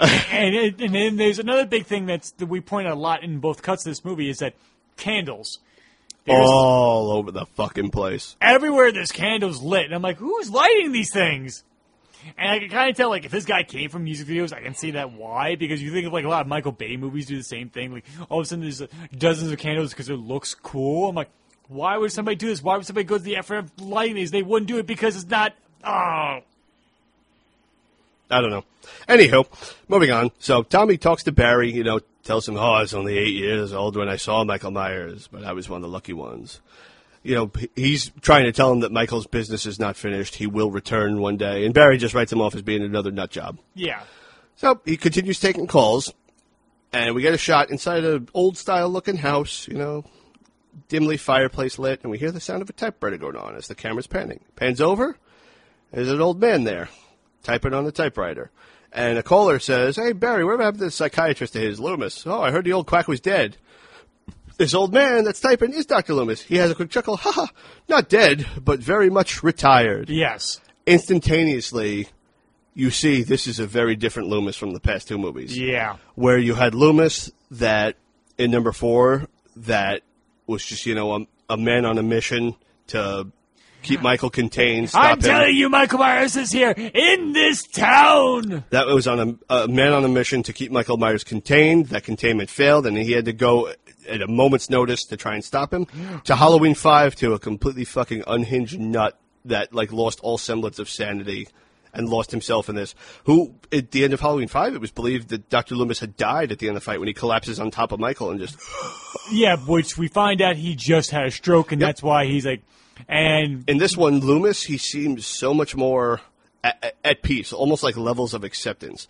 Like I said about Michael Corleone and his development in Halloween 4, he's very much like Corleone at the end. He knows what he has to do to, to stop the other families so that his can survive. Loomis knows what he has to do. is just to stop Michael so the people can survive. In Halloween 5, Michael Corleone goes to any lengths to, you know, ensure the fact ensure after his life has been already been threatened at the beginning, and he ends up having to do something horrible like killing his own brother, going further than he ever believed he could have imagined he ever would be able to. Where in Halloween Five, look at the lengths Loomis goes to. He plays fucking a game of chicken with a little girl in the Myers house, if you know, been beaten down, broken, and now in this one, it's like the beginning of Godfather Part Three, where he's put it all behind him, done everything he can to turn his life around. Loomis is Loomis is smiling, he's chuckling, he's laughing. He gets a knock on his door. Come and knock on my door. Da da da It's da Don da. Knotts. No, oh, I just came over. The sh- yeah, the shakiest gun in the West himself. No, it's not. It is Terrence Wynn. Dr. Wynn, it- as we said earlier, played by Mitch Ryan, the uh, colleague he was arguing with at the beginning of Halloween. it would have been something if in the next scene we really could have gotten an idea of like who he was, like reminding us who this character was. Um, Dr. Wynn comes in there, and says, "Oh, there's not even a, ro- a road sign for five miles," and Loomis smiling. What's the benefit of living out in the country? That's the beauty of living in the countryside. I thought he's he seems like a happy old grandfather at this point. It's it's the most opposite we've ever seen Dr. Loomis before. and it's nice to see that he's found a place of acceptance It's, of him. yes, acceptance and peace. And the reason why Wynn has made his, his appearance here is because he's retiring from Smith's Grove, and he wants Loomis to take over for him. Initially, he doesn't put that out. In the theatrical he doesn't fully put that out there. This scene is a lot a lot longer in the producer's cut, and for it, it should have stayed longer. Um, in the producer's cut, Dr. Wynn, after he gets in, you know, he says his hellos with Loomis. He says, Sam, you look great.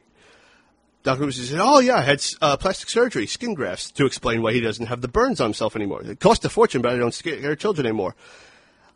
In the theatrical cut, that could be considered a plot hole, where it's Dr. Loomis's burns, you know? Yeah, and I think it was just for, in a production standpoint, I'm just guessing here, not have to put Loomis through that kind of preparation every Down day. Pleasence, yeah. for uh, Don Pleasence through that kind of rigorous makeup every day. I look at it also too, from a writing standpoint, as symbolic. Like his scars the Are gone, yeah. the physical scars are gone as he tries to improve the mental ones.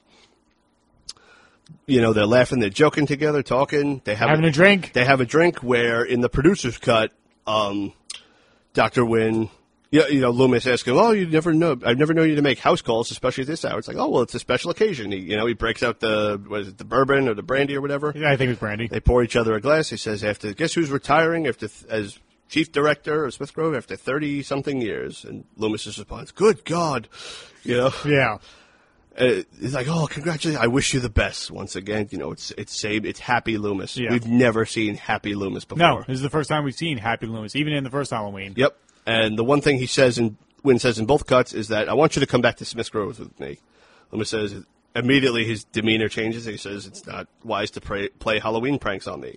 He says, "No, this is no prank. You're. I want you." It's bizarre because why would you have someone that's clearly older than you and been through the shit they've been through?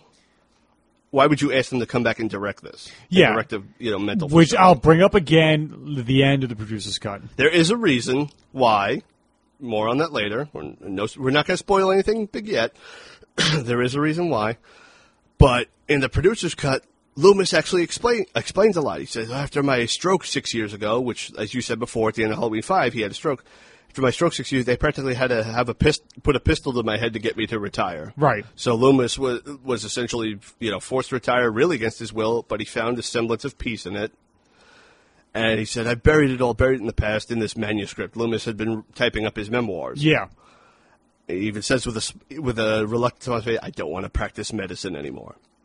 Their cheerful moment is interrupted on the radio because, Because Jamie has made shortly before that, Jamie has made her way to a highway rest stop. And she has listened while she got to the rest stop she tried to find somebody to help her but the only attendant that would be there at night put up a sign that says back in 20 He had the radio on, listening Uh, to to back talk. yeah everybody seems to be listening to back talk Even Exactly. Dr. Loomis was like, uh, Dr. Wynn even said, like, oh, what do you listen to this guy? Oh, there's a program on Haddonfield. It's like, know, flimsy but okay no, no, no. Like he's put it behind him, but there's always a part of him. I, I don't feel that's flimsy at all for Dr. Loomis because even though he's put it behind him, there's oh, it consumed his life to a degree where it'll never truly be gone from him. right It's, it's like a veteran, yeah you know. and so Jamie calls Like into Barry Simms to say that Michael's still alive. Dr. Loomis, please help me. Barry Simms does not believe her as to be Jamie Lloyd. He's coming. He's coming. and but Tommy Doyle and Loomis both realize exactly who she is, and are both are put into action because of that. Loomis like gets on his jacket and pulls out his old six shooter. This was in the producer's cut only, where Yeah. the scene of Loomis taking his old pistol out of the box with the ammo, and the way he looks up at the camera. It, it, he has the old Loomis face and an exhale of I don't know what's going to happen. It reminded me of, as you said before, I thought I was out, but they pulled, Pulled me back in. That's when I thought I was out, they pulled me back in. The Michael Corleone moment. right. Just when I thought I was out, they pulled me back in. Hoo ha! Hooah! Hoo ha! And so Michael has shown up to the bus depot, and uh, Jamie is taking refuge. Uh, uh, Refuge in the woman's refuge, bathroom. yeah. She went down there. She wa- washed the bloody thorn symbol off her baby. She's having what would be her only real mother-child moment, cradling the baby in her arms, and then all of a sudden the power goes out. Mm-hmm. We hear footsteps and a familiar breathing. And a similar silhouette comes down the stairs and starts looking through all the stalls, but we see where Jamie's hiding in one of them. now, this I believe in the producer's cut was extended a little for suspense. Yeah, and it, it definitely seems more effective that way. But we go through all the stalls and we end up in the final stall. Where there's an open window. Yeah, Jamie's escaped. and she's back in the truck and she's driving away, and we find out there is a gray van following her with two drivers. Yeah, in the With Blu-ray release, you can actually see two people in the Yeah, van. but this driver, and I presume that's a, a camera operator operating a point of view camera in the passenger seat as Jamie's pickup truck is knocked off the road into a farm and crashes into a uh, pile of pumpkins. Uh, Now, and- I believe there was a fan theory that this was the Tower Farm. really, Yeah. It's no- possible. Yeah, there's no reason why it could not be, or it could be the farms that we see at the beginning of Halloween Four. Yep. Um, and so Well, we don't know where those are, but Yeah. regardless. I mean, and the van had a Smiths Grove logo on it, if you look carefully. right, and Jamie hides in the Gets out. Yep, gets out, goes into the farm to hide. Here's where barn. things here's where things go very differently. In the theatrical cut, the already heavily reduced role of Jamie Lloyd is reduced even further. She's walking through as quietly as she can. You know, there's a flash of lightning where you see Michael standing in the background, so it's like you know he's there. This had a degree of suspense to it, I think. Uh, I'd say maybe a little more effective than the producer's cut. She's walking through, steps on a stick, immediately knows, oh shit. Turns around, there he is, right in her face. Grabs her, pushes her back, and impales her on a fucking wheat thresher. Oh. It, it's a with like the three blades. It looks like three hedge trimmer blades. yeah, but she's not dead. Yep. not yet. She looks at her, holds out like her arms, almost like she wants to like embrace her. Yeah. She's holding- He holds out his arms the same way too, and then pushes her down even further. Right, and then w- with her dying breath says like, You can't have the baby, Michael. You can't have the baby. and Michael turns on the thresher. turns on the wheat thresher. This the this is the violent part of this. The the gore of this was cut. A couple of frames were trimmed from The theatrical version, you know, by the MPAA, Yeah. and Jamie is killed. Michael goes back to the truck, finds uh, what she was holding the baby in, and there's a roll of paper towels in there, which he angrily throws down. Now, in the producer's cut, we get something very different. She sneaks into the barn, turns around the corner, and Michael stabs her in the stomach. Yeah. Where she drops to the ground and says, You can't have the baby, Michael. You can't have the baby. And he leaves her for dead. Where, then it cuts to going to the truck, finding the paper towels, and throwing it down. Right. Because because in the producer's cut going forward, Jamie's still alive. She's found alive at the at the farm. She, she lives through about half the movie. Yes. So now, um, cut to it is now morning in Haddonfield, Outside the Strode residence. outside the Strode Myers former house. Myers residence. As it pans downward, there's a Strode Realty sign, it's taped to the Strode Realty sign. There's a cardboard cutout of a person holding a knife with a pale white face on it, with written in what looks like red paint, supposed to be blood, saying he's coming. he's coming. Off screen, we hear a very angry man go, "Enough with this Michael Myers bullshit." It's John Strode. He's at every time between words, he's hitting He's the punctuating sign. with an axe cut. He's hitting the sign with an axe to chop this little thing down. He's in his robe and his slippers. He looks over at a bunch of kids that put it there laughing. You sticking kids got about three seconds to get the hell off my property. He starts counting angrily. So he picks up the sign, you know, walks it back to the porch. That's when we get the big wide shot of the street block. Yeah, and we get the titles of Halloween, Haddonfield, Haddonfield, Halloween. much like the original, and we hear what was Laurie's theme, the do do do do. That returns, and that's where we see, you know, how how I, I'm, I'm still going to say, as I said before, how both the house and the street block are a very very good substitute for what we got in the original. Looks pretty close. It looks like it, it looks like how I feel like it would after 17 years if there were you know houses renovated and stuff like this. Right. And so we have um, probably the second worst breakfast in the Halloween franchise. Yep. The worst breakfast is yet to come. The Strode family having breakfast. Um, this scene in the producer's cut is extended a little more with uh, the character Tim, uh, Kara's brother, making his famous Tim, Tim Strode st- stomach pounder like breakfast shake. Yeah, just like everything thrown into a blender, and it's, It's like, well, yes, it's literally everything thrown into a blender. yeah, and just like just, is like such a thing. Like you've done that, you must have done that before, like throwing just a bunch of shit in the blender to see how if you can withstand it. I never have actually. Oh, I, I, my sister and I have done that at least a few times, just throwing a bunch of crap in there and see what it would taste like. I juice raw vegetables. That's close enough. Yeah, it's- But this he's on the phone at the same time talking to his girlfriend Beth, yeah. talking about the the uh, big event at the college later, the, Right. the Barry Simms episode. Um, he's making one for Danny.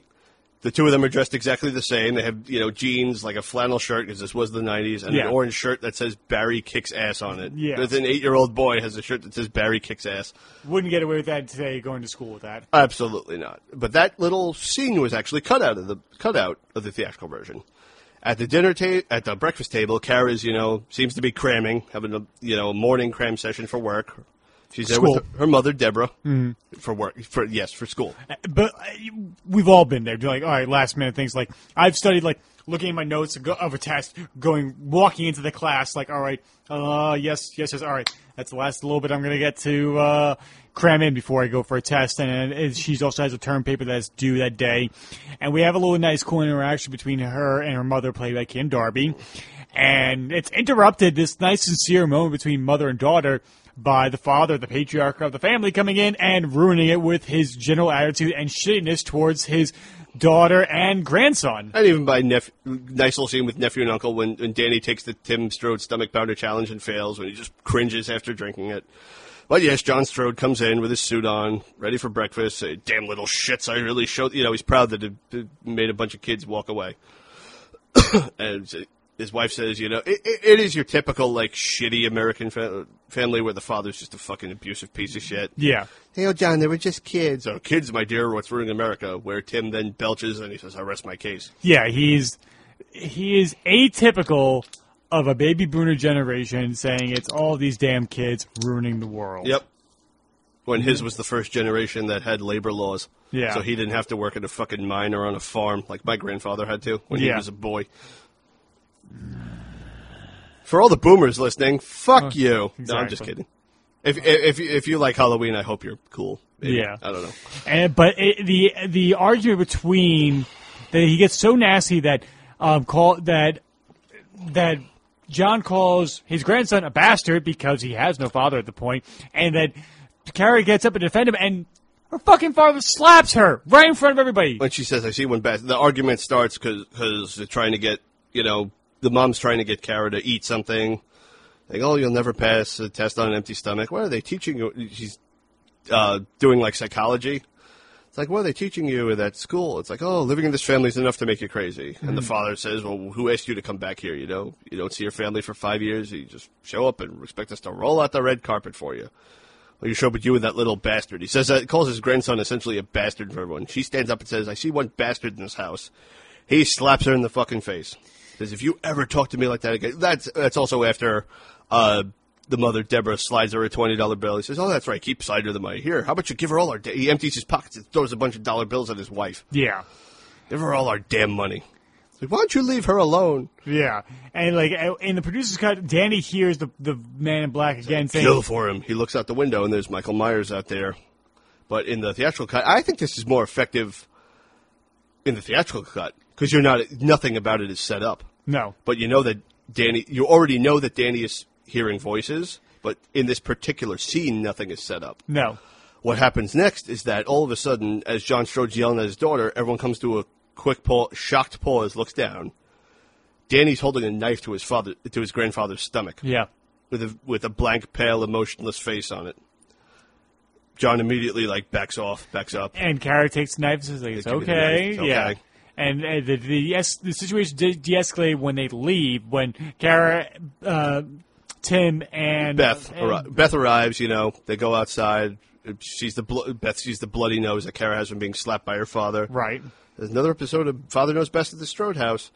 At which point, Tim sneaks up from behind and grabs Beth in like a hug. In the producer's cut, it's just a very quick thing. In the fucking theatrical cut, it's a fucking jump scare. With a stinger. This is where the beginning of jump scares with stingers and the hol- per- pervading the Halloween franchise. began. Right, and, and, and I have no H two O was overblown with these.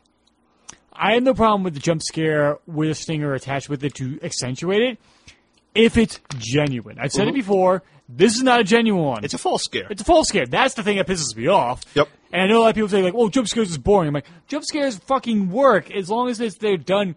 You you earn them. This is not earned. I This feel like I feel like, horseshit. I feel like nowadays, just w- when you when you look at like the uh, found footage genre, where everything is a fucking jump scare, like boom, Yeah. oh, what was it?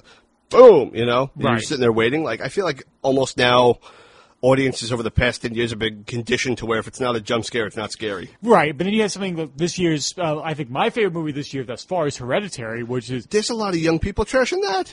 it, I had a night, I had nightmares for that night after seeing it, and like there's like maybe one or two jump scares in it, but it is it is earned, and the first two thirds of that movie is it's all build up and character based. So when shit hits the fan, it's you earn it. Yeah. it's a slow fucking burn. In the, it is. 21st century's version of Rosemary's Baby. That's the, that's my best way to say it. A lot of people are saying it's The Exorcist. I'm like, no, it's more Rosemary's Baby than that. And is so unnerving. And, I say, if you if you're unsure of saying it, I promise you, you will have a good time. Go see Hereditary. Yes, I, I would say like all just the jump scares and the music stabs make me just hate life as it is. Yes, and so they go their separate way. Like, They all get in the car, you know, they're on their way to college. yeah, and they pass by the Blankenship house where uh, Kara sends Danny off on the bus. They pass by the Blankenship house where Kara's looking up at the window. Who's that creepy guy up there? Yeah, the the, the fucking Oh, scarecrow in the God. window. Uh, He's- Tommy Doyle just staring down like that. He's just standing in the window, staring at them as they pass by. No, no subterfuge like, "Oh, look at me," you know. I'm just like, uh, He's I'm on a- like he's standing there like he is Michael Myers at that point. yes, and it's like, oh my god. They, they uh, Beth tells her, "Oh, that's Tommy. Supposedly some scary shit happened to him once. You know, he, he he's a little weird, but he's harmless. Maybe he's just lonely." And Tim says, "Or horny."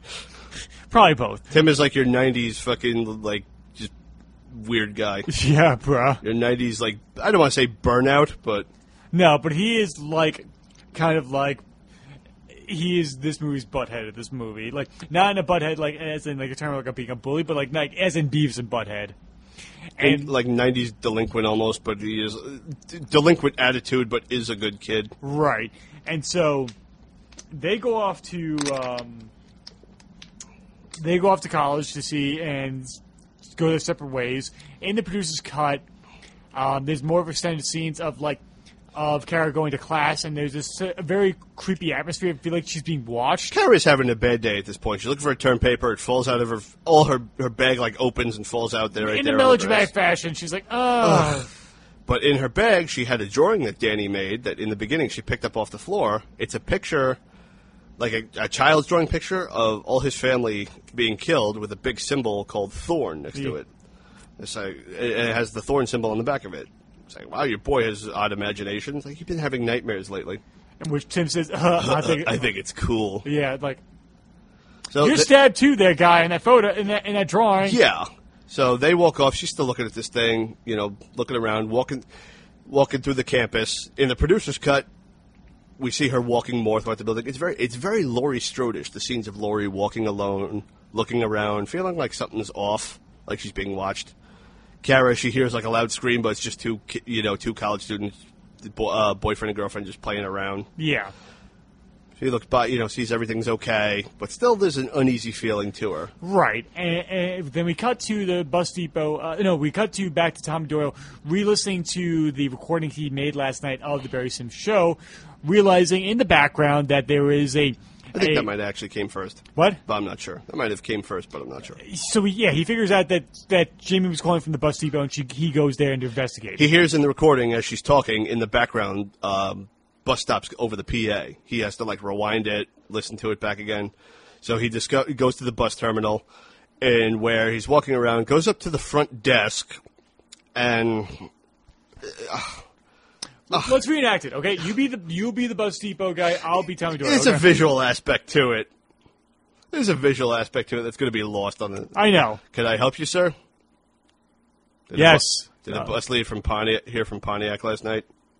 Yeah. Oh, yes. yes, they did, sir. Uh, is there anything I can help you with? Thank, you. It's blank. When the guy asks him, "How can I help you?" It's like it, He's It- like he's he, he's it's like when the guy at Best Buy fucking asks me if I can help him, and my like reaction, oh, the reaction I at least want to give, but I'm too polite to give. It's just yeah. He's like he's comprehending English for the first time that moment. he's comprehending human interaction for the first time in his fucking life. Like what what what is this thing, and what what are these sounds that are coming at it towards me?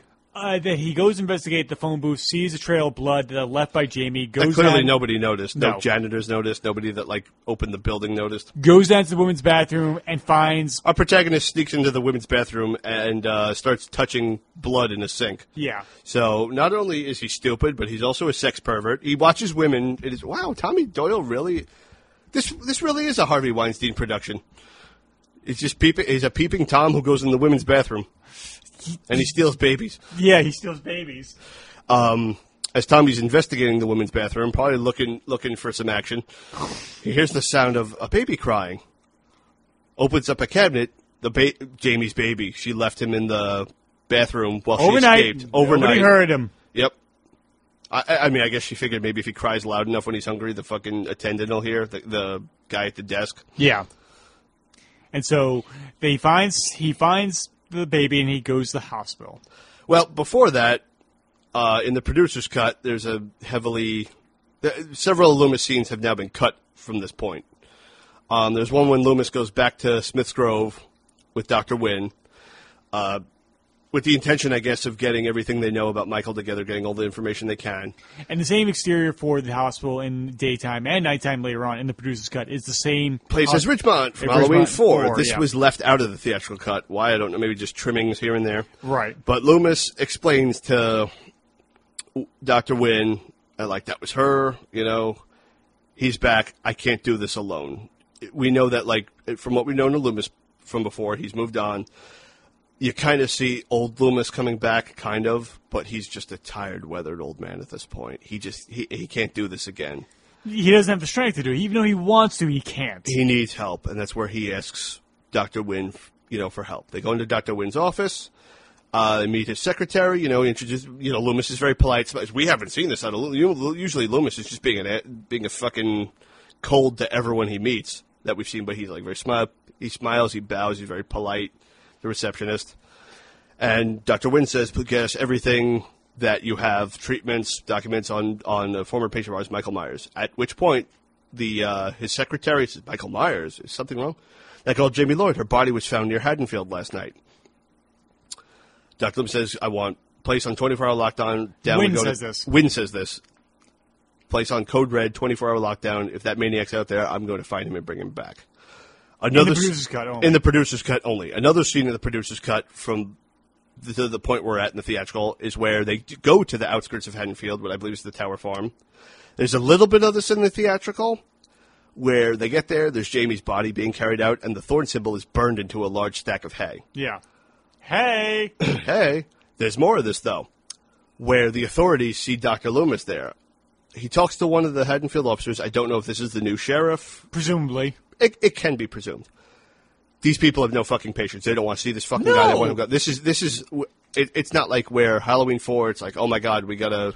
No, Like because it's not like Halloween four where it's like, oh man, this can't be real, but let's do this anyway. Or Halloween five where it's like, oh, we just put up with this crazy old guy because we with wherever he goes, death follows. It's he's the- he's an omen for that town. It is point. now to the point where the authorities are get the fuck away from here. Yeah. He's a cancer on the town. get the fuck away from here. Say, nope. They said, people, you know, it's been quiet for six years. We don't want. He because the entire police force died twice Yep. because of him. what was uh, the line he said? We don't want you out here spouting ghost stories. Where Loomis responded, I suppose that was a ghost who did this. I suppose that's a ghost being carried out of here. Right. And that scene, of course, was cut because Joe. Chappelle, thank you. Thank you for being a douche. But, anywho, they, Wynn and Loomis, we will find out in a moment, have followed Jamie to the hospital. They're there with her. Um, Loomis, uh, before they left the farm, Loomis sees Jamie's body and he's, he's just, he's lamenting. He feels such a high degree of guilt. Once again, this is a different, this is a different Loomis. There's hints of old Loomis, but he's a very sad, regretful, broken old man in this one. Uh, I just wonder if that fact would have hit more if Danielle Harris was still playing Jamie at this point. I think it would, not only for him, but for the fans. Yeah. For the fans to see that after six years, you know, this, this almost adult actress and playing this character that we, you know, we Grown, loved. seen her grown up pretty much. We've seen her grown up on screen, you know, in the role that made her a star with an actor who was a friend of hers. To her and Donald Pleasence became friends on, on set Right. in the shooting of four and five, like their last on screen moment together. Ugh. That'd It, be- it feels like a wasted opportunity. Yeah. But fucking add it to the laundry list of wasted opportunities in this. Right, and so they follow her to the hospital. At the same time, oh. Tommy shows up to the hospital, and this is where his acting is on full oh, display. Oh, Christ on the cross. Because he runs, he rushes Christ in there. died for this. he died for our sins because of this scene. Tommy, oh God, I may need to get the bottle of gin again.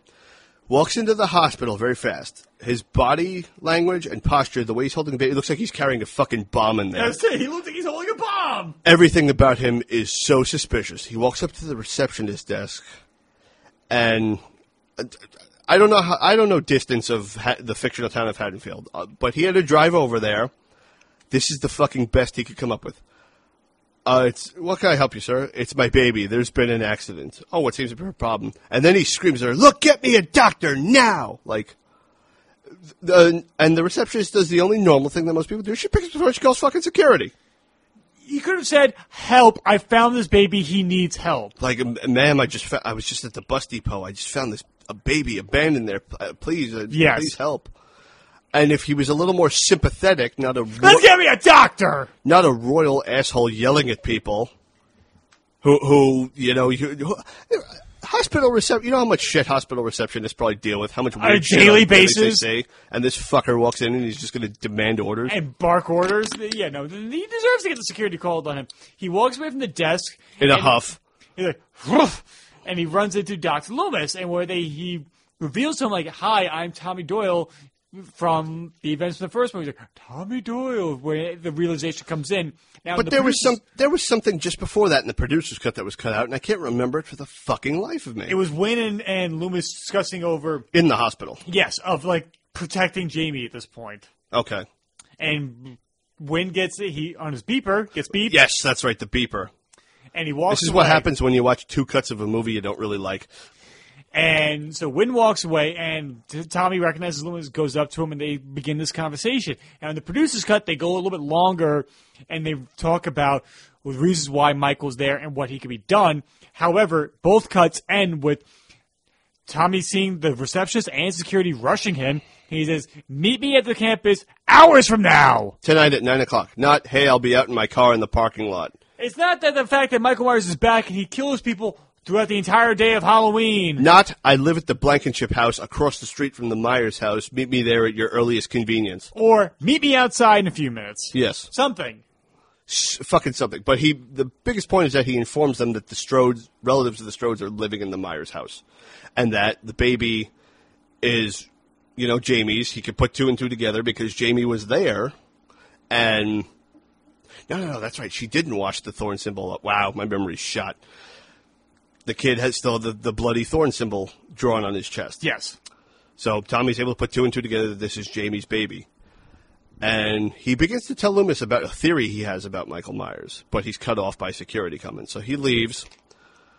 And fucking, ugh, just that, that fucking, like, now I know this probably, I, I'm hoping to God this wasn't, that scene wasn't verbatim in Daniel Farrands' original script. I, I want to know at what fucking point, in what fucking draft, and I hope that scene wasn't, I hope that scene was restructured by Joe Chappelle so I could continue blaming everything on him, as it's just deserved, but like, what, what the, what the fuck was the point of that?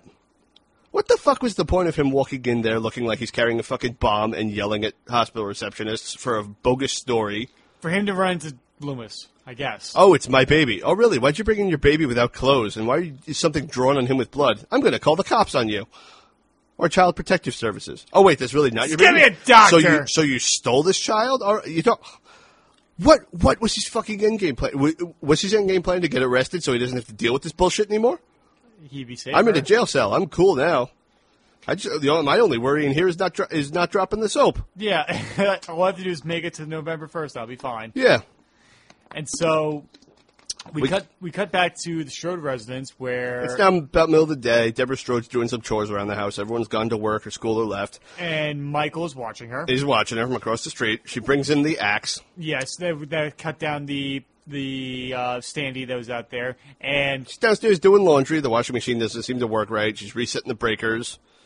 Hits the thing, but the fucking water spills at the bottom. So they did all this renovations, but they apparently still need a new washing machine. yeah, and so she goes upstairs and The laundry. With the laundry, he feels like something something's off it, but we find out the reason why is because Loomis has snuck into the house. Always feel like somebody's watching me. And so Loomis downloads her on all the information of the previous movies, pretty much that he she's unaware of. Now, unfortunately, yeah, he brings a couple of files with him. He, everything. He informs her that you're living in the Michael My- in the Myers house. And the producers cut it's longer to It's give a more explanation of what happened. Say, Loomis says it's been my life's work and also my greatest failure. I always knew what he was, but I never knew why. So it just, it, it's more great Dr. Loomis, and you really see like like how he still like has a he feels like he has a duty to stop this, but how much more older and tired he is, and how much how much weight he places on himself for all the things that have transpired, and that's missing from the theatrical cut. Yeah. He essentially begs and pleads um, Deborah Strode to get the fuck out of there. Um, one of the things that's cut out is him informing her that Jamie Lloyd is still alive. Her body was found, but she's still alive. At which point they cut to the operating room, and the doctor pulls out the knife, which I guess the paramedics were so kind enough to leave in her. Yeah, because I figured she would bleed out if they take that out. Um, don't you guys have like stuff to stop that because you are paramedics? You think First so? aid kits, Yeah. gauze. Uh, It's not like it's like. It's Let me let me leave this potentially bacteria riddled knife in this woman so that the infection can spread longer. Yeah. She's only been out here all night. It's not like it's fucking signs where it's the uh, Mel Gibson's wife is pinned between the truck and the tree, and if they move the truck, she'll die. Yeah, when she's to die anyway, but Yeah. still. So he explains that to her and, and pleads with her, get out while you still can. Uh, at which point she calls her husband, who's drinking at work, Yeah. as usual, because he's fucking drunk. And she's just like frantically saying, it's like, You knew about this, and you moved this in here regardless." a man named Loomis came by the house today. Told us about all the things, that horrible things that happened. And he's like, "Oh, Deborah, what are you doing letting strangers in?" And he's just dismissing, "Oh, you've been watching too many TV talk shows." And she's saying to him, "You knew, but you moved this in here. Your brother could never sell this house because of all the horrible things that happened here." Right, and he's like, you know what? You finally lost it. That's what you have, Deborah. You finally lost it. and she hangs up, and she's getting ready to leave, and Well, he pulls out you know the thing of booze from his from his desk. as well as and the producer's got a picture of his daughter, and he- got a yep picture of his daughter where he looks at her just like kind of sad. Happy Halloween, little girl, and takes a big gulp. what a piece of shit. Yep. And so Kindori's ready to leave, but She's got a suitcase. The suitcase is ready, but the axe is gone. Comes down the steps and sees the uh, little container where she brought supplies in from Yeah, the outside, tote that including she had. including the axe, and the axe is missing from it.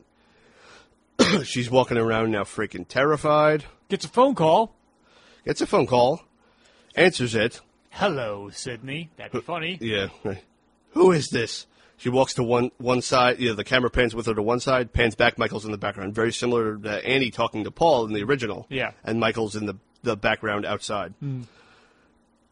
Over the phone, it's a strange uh, pitch shifted voice. We want the child. Sounds Right. just like the Man in Black from the beginning when Yeah. Danny was hearing his voice when he was in the room. And she turns and sees Michael. We do not. Um, We believe she sees Michael. That's the thing, though. It's like we don't get confirmation that he's. we don't see her point of view, but she immediately starts running out of the house. She races out the house through the back door. The back door, she's got all her laundry hanging up, so, you know, it, her view of what's in front of her is heavily obstructed. Yeah. There's actually a behind the scenes photo in the new Halloween that could be a nod to this, because there's many Easter eggs. We haven't determined, because there's also uh, Laurie Strode in the original looking out the window and see Michael in Mr. Riddle's yard standing behind, you know, clothes that are hanging up. So Right. it's all going to depend on how they use it. but she frantically goes, you know, tries to get through all these sheets. She almost feels like a rat in a maze. She's like, Yeah, and she trips. Glasses fall off, very much like Velma. her glasses fall and they break. Her lenses break, so she crawls through the rest of them, gets to the last sheet, pulls it down, and there's Michael standing there with the axe. Right. Looks at him. Oh, Michael. He takes a swing, blood and, ru- splashes and ruins the wash. and ruins the wash. which is, I for some reason, I st- I do like the shot of the sheet though of the blood, Blood splashing onto the sheet. Yes, but um, and so after that, Kara comes home. She's walking home. Uh, in, in the producer's cut, it's a little bit longer of her being followed with the Laurie's theme behind Laurie's theme behind her. Well, just before that, Danny is dropped off from school. Oh, right. He comes walking down the street, and next to a van, he sees the man in black, the man, the, the nightmare man, telling him all the bad things, you know. And all the kids are walking by. It, it is very Michael Myers ish. Um, on the Blu-ray release, you can tell it is. A man with with mesh on his face, like a mesh He's, wear- sock. he's wearing like a bank robber stocking over his head, right, and it is clearly not the man in black whose identity will be revealed later. right. But very quickly walks in someone who walks in front. He's carrying a big pumpkin back, much like Tommy Doyle. And guess what? I- ironically, Tommy Doyle walks in front of him, bumps into him, and he drops the pumpkin. And then Tommy just stands there staring at him, squats down, starts picking it up, looks at him again, stares at him longer. Sorry. like you could have been like, um, like I know how this feels. I'm sorry. Mm-hmm. Like something. Ah. So Kara comes home. Yes, Kara comes home. Um, Front door is locked with latch. Front door's Or locked the, with latch. Or the chain, I should say. Yep. And she has to go around back, goes to the house, calling out for mom and Danny. Nothing. And we don't know what's going to happen. Is Michael still in there? There is a, a good degree of suspense set up. I'm glad that this wasn't trimmed very much. And so she goes upstairs, and we hear noises at one end of the hallway. We go down the hallway. We find out that Danny is in his room playing his Game Boy. Tommy's in there with the baby. Right. And then she's like, uh, she does not have the rational reaction would be like, who the fuck are you and what are you doing in my house? Well, she did. son. She did ask like, "Who, who are you?" you? Hi, I'm Tommy Doyle. I live across I, I the live street. across the street. Where's my mother? Oh, nobody was here, and I got. Well, I got here. It's like, it's like, Danny, go down, go away from me downstairs. It's like, "Hi, this is my friend Tommy. He knows a lot about dinosaurs. Hmm. Now, what was the thing in the producer's cut? There's the scene was trimmed in the theatrical, but in the producer's cut, it was left a little out a little more. Is- he- he, begins to tell her about the What, house. yeah, and he's like, like, about what this house is, and then we cut to nighttime. Hours go by. You have an explanation that's never brought up that could theoretically be that they wait for their mother to come back and never does. They were waiting at the house for the rest of the family. Nobody comes home, so they go back over to the Mrs. blank. Blankenship's house. Yes, nightfalls happen, and they go to his his apartment, and she's wondering like, what what are we waiting for? You And- expect me to stay here? It's like I want you to look out the window and and make sure you know see and look for something. What am I looking for? Him. She turns around and there's a newspaper. Michael Myers dead or alive. and then Tommy downloads with her his theory of the curse of Thorn. Now, I believe in between that we get Jamie's epilogue. essentially. Yes, because in the producer's cut, we cut back to the hospital where Jamie is stable Mm-hmm. and recovering, and She's having dreams. She's yes, dreaming of what went on in the past nine months, where she's you know strapped to a gurney, looks like she's drugged, wearing some sort of like ceremonial dress or whatever with like a wreath of flowers around her, on her head. tied to. Eventually, they get to the altar from the beginning. She's tied to it. Michael walks up there.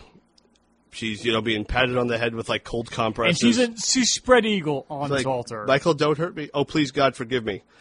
This scene implies that Michael is the father of her baby. yeah, that Michael Myers raped his own niece, and that Stephen, the child dubbed by Tommy, is the spawn of that. Yes, when Tommy brings the baby home. Ironically, in the producer's cut, Tommy was supposed to meet up with Loomis at 9 o'clock, but they wind up across the street from each other Yeah. and don't even realize it. Tommy names the baby Steven. Yeah. And so, but uh, part of, of like this extended sequence in Jamie's dreams, there is a point of view shot from her of the man in black sitting on the gurney. I don't know if he's sitting, but he's like going down the hallway with him. But there's no bobbing of his body steps. He's Yeah. just holding his arms up. It looks like it looks like they're pushing him on while he's sitting on a shopping cart. Yeah, and he's got his arms out as they push forward, and it's, it's sped up, it's black and white, and so it's obviously a dream, but it just it looks so goofy. Now, wouldn't that be great if they were filming it for like an early prototype of Jackass, where like when they hit the shopping cart hits the curb, he goes, you just see him go flying off. That would be so much fun. It would uh, give that scene so much more entertainment value. But anywho, after Jamie has the end of her dream, we get a zoom out of her in her hospital bed, and there's the man in black holding a pistol to her, saying, With "Your- suppressor on it and kills her. "Your work here is done, Jamie." Where we hear the, the unrealistic suppressor chirp. And it, it, it snap cut, it s- smashes to the With the sound of a flatline, police investigating her body. Yeah, and that she's been murdered. She has been murdered, and once again, Dr. Loomis says, Jamie, uh, what? You know, bl- Loomis blaming himself. right, and then another doctor confirms the fact that she did give birth no more than 24 hours due to the placenta that was in her uterus. Uh, Where's the baby? I think I may know. Right. I believe that comes a little later, though. Yeah. I'm not totally sure. This movie's such a fucking mess. And this is what happens, too, folks, when you try to, like I said before, this is what happens when you try to review two cuts of a movie you don't really like. This is what happens when you meet a stranger in the Alps. This is what happens when you find a stranger in the Alps. Yeah. So Tommy Beck, at his place, is going over what he believes. He, he- he's put together all the pieces of the puzzle so far. What he believes is the cause of Michael's power, strength, why he does what he does, who the people are that gave him this power. Tommy goes through the history, not really the history, but The mythology of it. the mythology and all, very close to the holiday of Halloween and the festival of Samhain, Samhain. That the Celt thorn, the symbol we see, is a rune symbol that a druid cult used as a curse to spread, you know, famine and disease. And the deal with it is that legends has it that according one one boy from each tribe is inflicted with the curse where he is to wipe out his entire family in order to spare everyone. You know, it's sort of a needs of the name. The, needs the, the sacrifice of one family spares an entire tribe. Yes, and then we find out that this cult, the reason why this cult is doing this, if if Michael is able to achieve this world peace, is that is that what I'm getting at? World dominance, Yeah, it is or maybe just a simple, maybe just a simple resurrection of their beliefs, right. a resurrection of their culture. And so everything that's been built up from the four, five, six is now this is the this is the end game. This is the final. That this is plan. why Michael who's been doing this. Yep, and how also Thorn appears as a constellation. Yeah. Now, in the producer's cut, this is also heavily extended, where Tommy talks about how the constellation first appeared on Halloween night. It appears on Halloween nights, you know, the festival of Samhain, or Samhain, for those of you who don't know the correct pronunciation. It Yeah. is Samhain. How the, on his computer he researched the constellation appeared in 1963. Then in 78 when he broke out. 10 years later in 88, a year after that, and how the next one is supposed to appear then. Whenever it appears, he appears Right. but how there are also runes of light that could cancel the evil energy out, Yes. and how he thinks that you know Michael could be destroyed. right. So Tommy, he's sitting there, and also on the producer guide, he's playing with like these little like was it walnuts or acorns, or Yeah, some kind of but things th- that, that, he, they're supposed to be his. that he carved runes into. Right. Um, Yeah. But you know what? I'll give it this. I have said before how the fact that the movie is called Halloween and set on Halloween is almost incidental. Yes. You could have put this fucking story on Easter. You could have had his mask be a fucking rabbit mask and done the same thing if we're That's talking about the original. Yeah.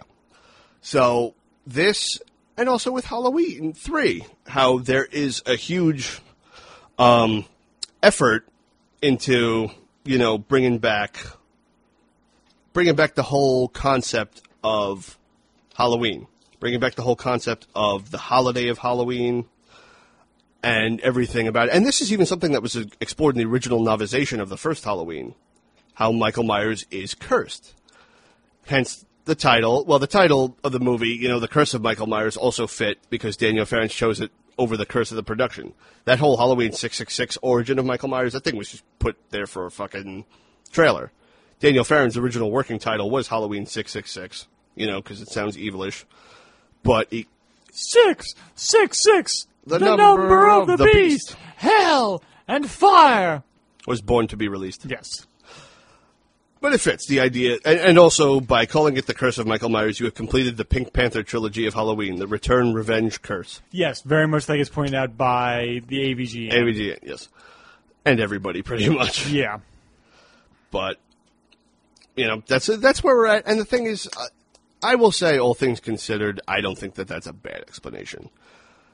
Moustapha Akkad said on the 25th anniversary DVD, uh, the 25 Years of Terror DVD, that you know you keep doing the same thing, people get tired of it. You've got to explore a little bit. I, I'm paraphrasing right now. Yeah, no, I mean, I I appreciate the effort of them trying to explain it.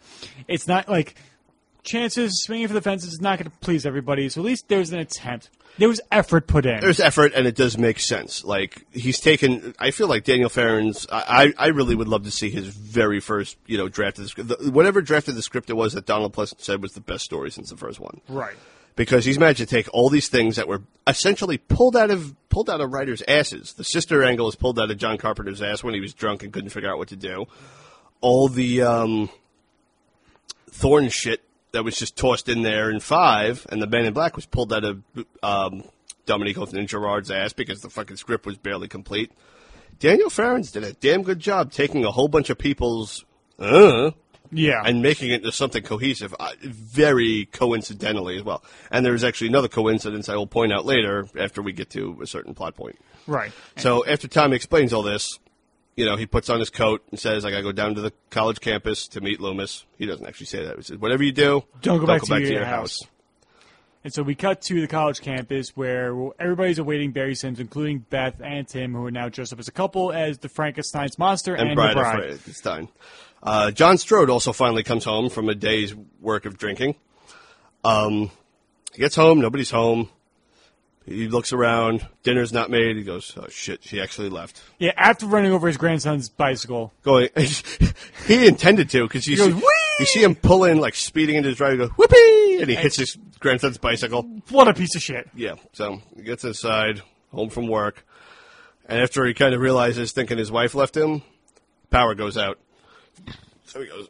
Him jokingly, he's still probably uh, pretty sauced up at this moment. Grabs the oh, I know flashlight. what it is. It's the boogeyman. boogeyman. Takes the flashlight, holder holds her chin. Here I come, boogeyman. And he goes down to the basement, and that's when things start to come a Reset little... the breakers. Yep. Yeah, and he starts to realize something's a little bit off. The floor is currently flooded. Yep. The washing machine's still going, but the power's out. He goes, What the hell? Power's out. How's the machine still running? I'm guessing Michael Myers also is an apprentice electrician. He was able to remove the house breakers and hook them up directly to the. Because, I mean, with his level of power, he could just take the plug from the washing machine out, rip it apart, take the two AC and DC ends, or no, positive and negative ends, pull the fucking main electric coming into the house out, wire them together, and then just run the thing in there with Without zapping himself. without zapping. Well, you no with dude, he's invincible. So with zapping himself, That's true. he probably zapped himself good. So John, he turns he turns off the washing machine, opens it up, and inside there's nothing but bloody sheets. be funny if it was his wife's head, like just like just, like pull up like just. And we'll we'll get to that in Resurrection. Yeah, it's true. Um, and then that's when Michael strikes, He impales him picks him up, and impales him further into, into the breaker breakers. box. You know Yeah. what? My theory's out the window because that proves that the breakers were still live. He didn't pull out the main of the house. Right. Maybe he spliced a second set of wires together. Maybe Michael's a really good electrician. Explains everything. I mean, just, just explain for the skill sets he have. Now, in the theatrical cut, he gets zapped so much his head is- explodes. This is very, a much more gory and intense scene where like you see him sweating profusely. You see like boils on his face, Pus. bubbling. He's foaming at the mouth. His body is like smoking, and he's starting to get like charred marks on his face. And eventually, his head explodes. In the producer's cut, he's impaled, but no different, no change in appearance whatsoever, and he just slowly like collapses. People have criticized the head exploding. Maybe you didn't need to go that far, but the whole electrocution, like the look, Deal. uh, him all. it's fucking intense. yeah, that I think is cool, and I Oh enjoy that. It's fucking intense. You, you sick freak. No, I'm just kidding. It is pretty cool. But anywho, Yeah, Barry Simms has shown up at the the, at the college, are waiting on the yeah Barry Simms, and they Yeah. see a strange man in a familiar black hat and trench coat walk on. Hello, Haddonfield. And he's playing Barry as, Simms. as like a flasher Yep, and he's only wearing his boxers in you know October weather. in the Midwest. Yep. He's very uh, just probably shrunk at the point, and the broadcast is going on, and Beth is pretty much kind of leading this kind of sermon of like taking back ha- ha- Halloween for Haddonfield, and Barry just being the scumbag that he is, just hitting on her in front of Tim and everything. Yep, she's there. She's a woman on a mission. She's got a point talking about how we cannot live in fear anymore. We have to change. And he's like, whoa, I bet you she wears, is she this riled up in the sack, Tim? I bet she wears crotchless pants and barks like a dog. And Tim's just kind of sitting there, just like, uh, whatever. Yeah, just like um, being a total beta right there. Yep. and being like, and so Beth is like kind of just We just brushing past. Yeah. yeah, brushing past his his adventures and says like, oh hell, even Tim's family lives in the Myers house, and it's like, Barry's intrigued about that. Barry, you just you see like you see his his attention has been yeah, and he's like, you caught. do, and he's like, and Tim's like completely unaware, but like, uh, yes, we do, good wood. nice house, good wood. Yeah, strong wood, and it's like even though the house is made out of brick, but Yep. um, and so Barry calls he calls the the For end a of that- commercial break and says that when we come back, we'll be broadcasting live from the one only Myers house. Oh, where's your? They go commercial. Where's your? How far is your house? About half, Half mile. mile. Good, I'll meet you there in five. yeah, So he walks off. You know, gets on his phone with his producer, and he's clearly not a happy camper being Yeah, being there. on, on on remote in location right there, which he does have my favorite, my, probably my favorite line in the movie when he's going through the parking lot looking for his van because early in the movie we saw the Barry Simmons van advertising for the event going on that night around Haddonfield when Tommy was uh, scared. Um, Danny, it's the same type of van that the Smiths Groves van that Michael Myers has been bombing around in. Yeah, uh, Barry gets in the wrong van. Right, but he's going through the parking lot. He's looking where's around. the goddamn van? Where's the goddamn van? For some reason, I lose that. And one point. interesting thing right there, um, that Daniel Farrands' put in the script that was actually a knock at Paul Freeman, yeah, that's producer. Um, when he says, "Oh, we're going to film this at the real Myers house," you know, where we should have started in the first place. Right. Uh, uh, you know, so in the produ- the thing is, this isn't revealed in the producer in the theatrical cut, but in the producer's cut, when when Barry gets in the van, it pans down. It's the wrong van. It's a Smith's Grove van, so Right. we know where this is. He's on the phone, you know, yelling at him. They hangs up the phone, saying, "Where's the damn keys?" Michael's in the back, grabs him, and stabs him to death. Yeah. Now, this is probably before, or maybe after. Back at the Blankenship residence, um, Kara and Danny are downstairs hanging out with Mrs. Blankenship. Yeah. And she's telling the story of, you know, why do we celebrate Halloween? It was a time of great power when the spirits of the, you know, the spirits of the dead would, would roam the earth, Right, and say, and then when, all dressed up in costumes. and Kara's pulling Danny away from this conversation because she doesn't want him to be scared. This is when Mrs. Blankenship reveals the fact that Michael Myers, back in 1963, she was babysitting him. yeah, and said that Michael heard the same voices too. He hears the voice too. Little Mikey Byers. It told him to kill his family. So now Kara understand. Beginning to really understand. yeah, Yep. and so Tim and Beth come back to the house, um, and Tim's like wondering where everybody is, powers out, and asks Beth, "Is this really what happened here?" And Beth kind of recounts the initial story from 1963. Step by step. In the producer's cut, though, however, as she goes up the stairs and is telling the story, we see in the doorway Mike, the side of Michael's body walk out there, so we know that he has arrived. Right. That's left out of the theatrical cut. And so and she reveals, she finishes the story, and he's like, "Quit it! I, I didn't know." And it's like it's okay. And so they jump into bed together. His They sister's bed. Kara's bed, yeah. That's Hey. very nice. I mean, we've all been there, right? I, I guess so. So, But so at the same time, uh, back at the campus, Tommy's waiting for Loomis. Loomis. Now this is very different. Now.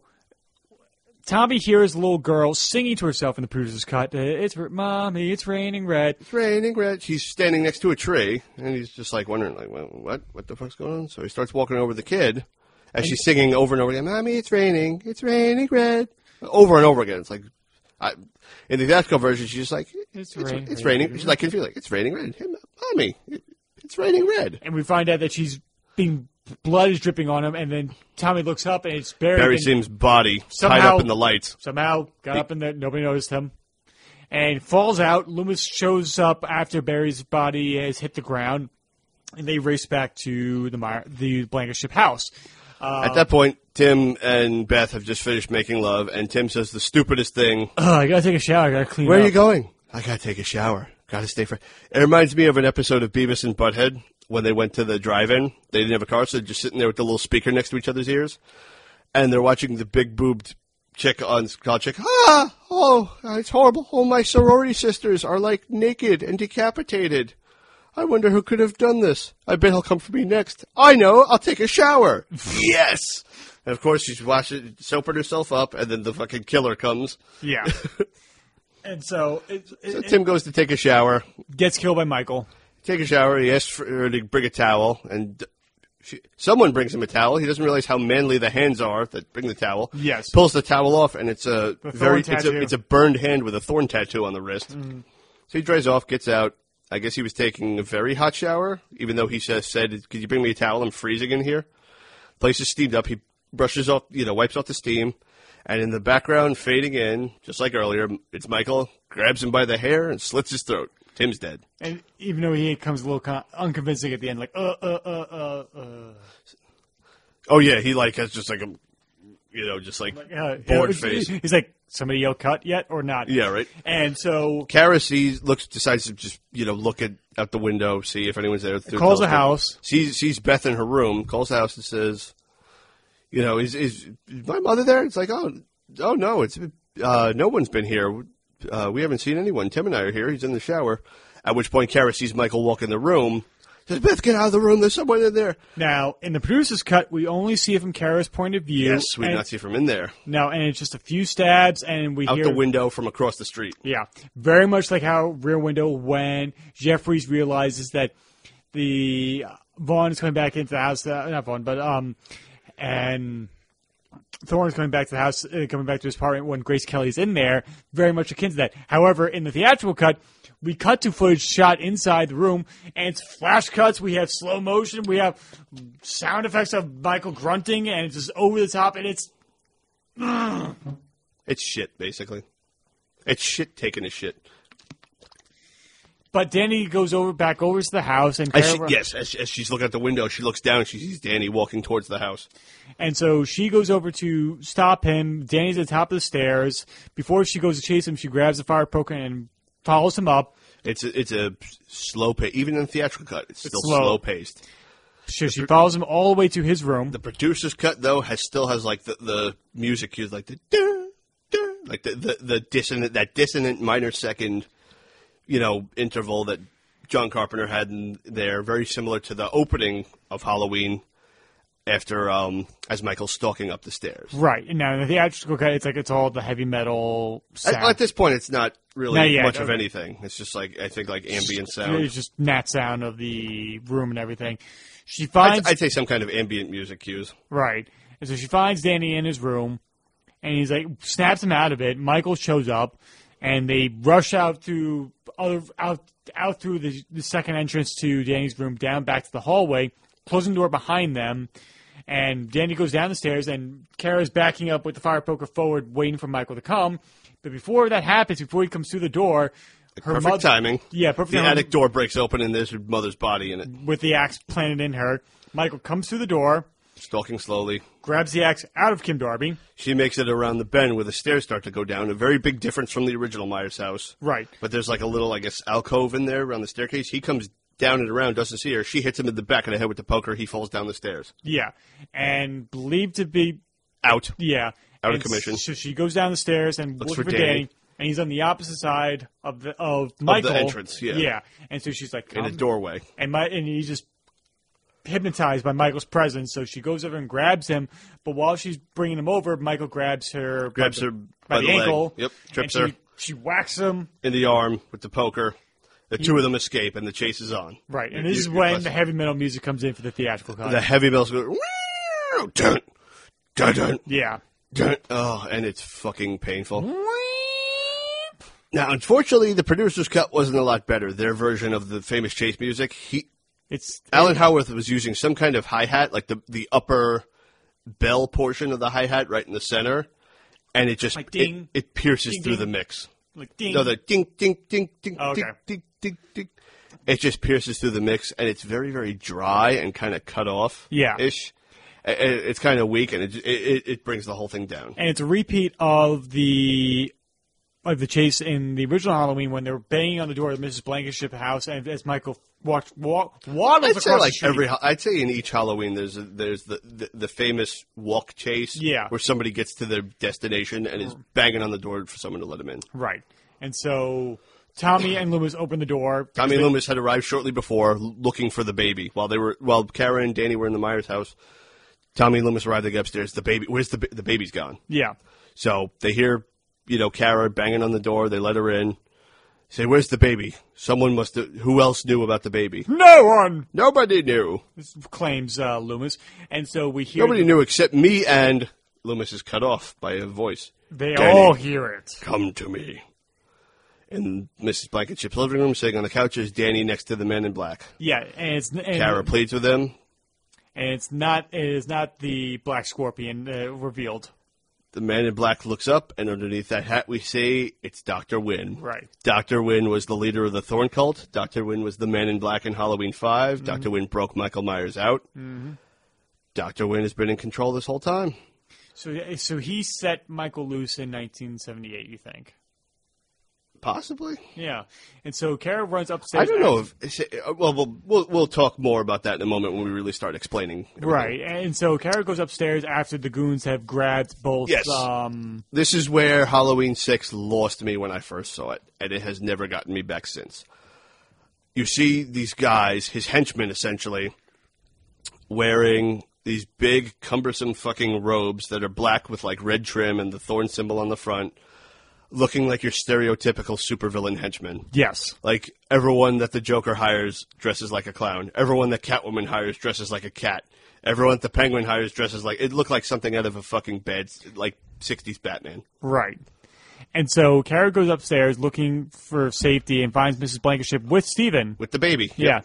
And she turns around and reveals that she, in one hand she has a baby, in the other hand she has a knife, and she says, Hello, dear. and Kara has like two things. Kara makes like an audible noise, and just ah, and then At she which goes, point, the two of the Thorn, hen- two of the fucking Kick in the door. two of the Joker's henchmen kick in the door and Kara goes he- diving headfirst out the out window. the fucking window. That Second story. That is what I would say my enthusiasm for the movie did once that scene arrived when I first saw it. At that point, I, I think I said out loud, "Oh, for Christ's sake!" when I saw when I saw the, the henchmen in the fucking garb, um, I said to myself, "Oh, for Christ's sake!" That is where the movie lost me, and, and still to this day, and this is in both cuts in the movie. I can't fucking watch it. No. And so In the producer's cut, Kara then we see her. She lands outside. She wakes up. She's tied to a fucking altar. yeah. In the theatrical cut, she's tied to the altar. I'm sorry. In the theatrical cut, uh, Loomis and Tommy wake up and say, "Oh, what's going on? Where's the?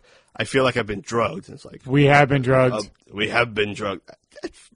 Okay, when? well, presumably after. Thank you for not shooting that. Thank you. You could have had something in the beginning where someone just, yeah, the the the, the, the famous fucking um, injection gun that everyone uses or something. Yeah. like your super ser- uh, soldier serum, just psst, right in the neck, and then have a stuntman, you know, Take fall fall. Where was that? It is so cheap. It seemed like so- something they threw in at the last second. Right.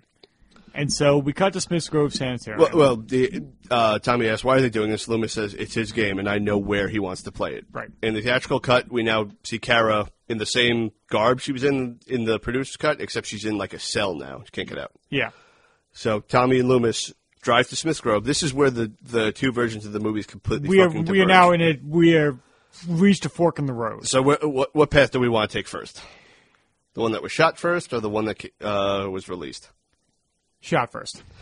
All right. So in the producer's cut, they go back to Ridgemont, Smith's Grove. the, the, we get the shot of the big building. That was actually the Meridian condominiums in Salt Lake City. Yes.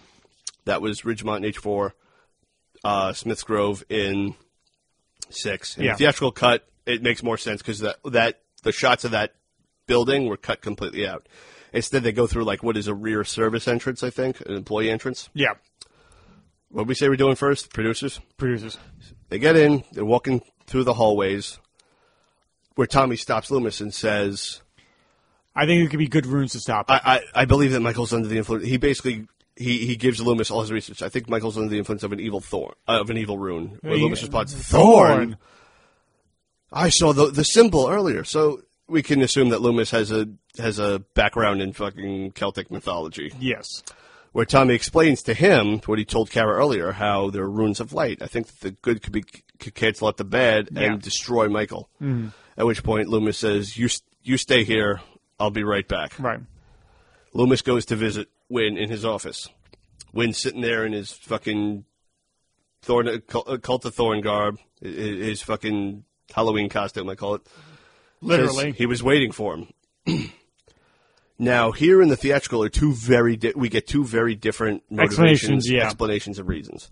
The one in the producer's cut, we get more that Wynn is the leader of this cult, this ancient evil that exists to restore balance to the world. That Michael is the embodiment of Thorn, and he acts as its guardian and protector. And he wants to pass this. The reason why he wanted Loomis to come back to Smith Grove is that he wants to pass this on to him because Loomis has always known what this evil really is. Um, meh. I don't. I, this this to me kills the concept of the boogeyman. That the fucking boogeyman needs someone to tuck him in at night. The boogeyman, the embodiment He's of not, co- he's not in command of his own facilities. Yes, the boogeyman, this embodiment of evil that John Carpenter created, has someone that protects him. He don't need protecting, bro. He proved he don't need protecting. So that's where it, it really, really loses me. Well, actually, that's not true. It lost me when I saw the fucking men in fucking In fucking goofy bathrobes walk in. Yeah. At which point, Loomis, you know, says, I thought Michael was a monster, but you, where he's quickly like, uh, what's that thing called? A slapjack? Yeah. It looks like a gym sock that someone hits you in the back of the head with and he falls down. And Dr. Wynn says, we'll leave Dr. Loomis here to think about this for a while. It's his office now. Right. With, And- so they go, uh, while Tommy's waiting there, He sees a, a playing with, member, playing with his beggarins, he sees a Thorn member in his funny pajamas walking down the hallway. So a brightly lit hallway. He he just looks so strange in that environment. And Yeah, so, you know, because it's still just a state-run facility. There's no rules of don't wear your fucking cult gear where there's security cameras that the government could seize. Yeah, and so he follows him to the ceremony chamber, and he grabs a spare uh, Costume. costume when the ceremony's going on. So, what's going to happen here? The ceremony here that is going on is you have Dr. Wynn there leading it, you have Danny there, you have Michael there, and you have about 12 other members of the Thorn cult, including Wynn's secretary and Mrs. Blankenship.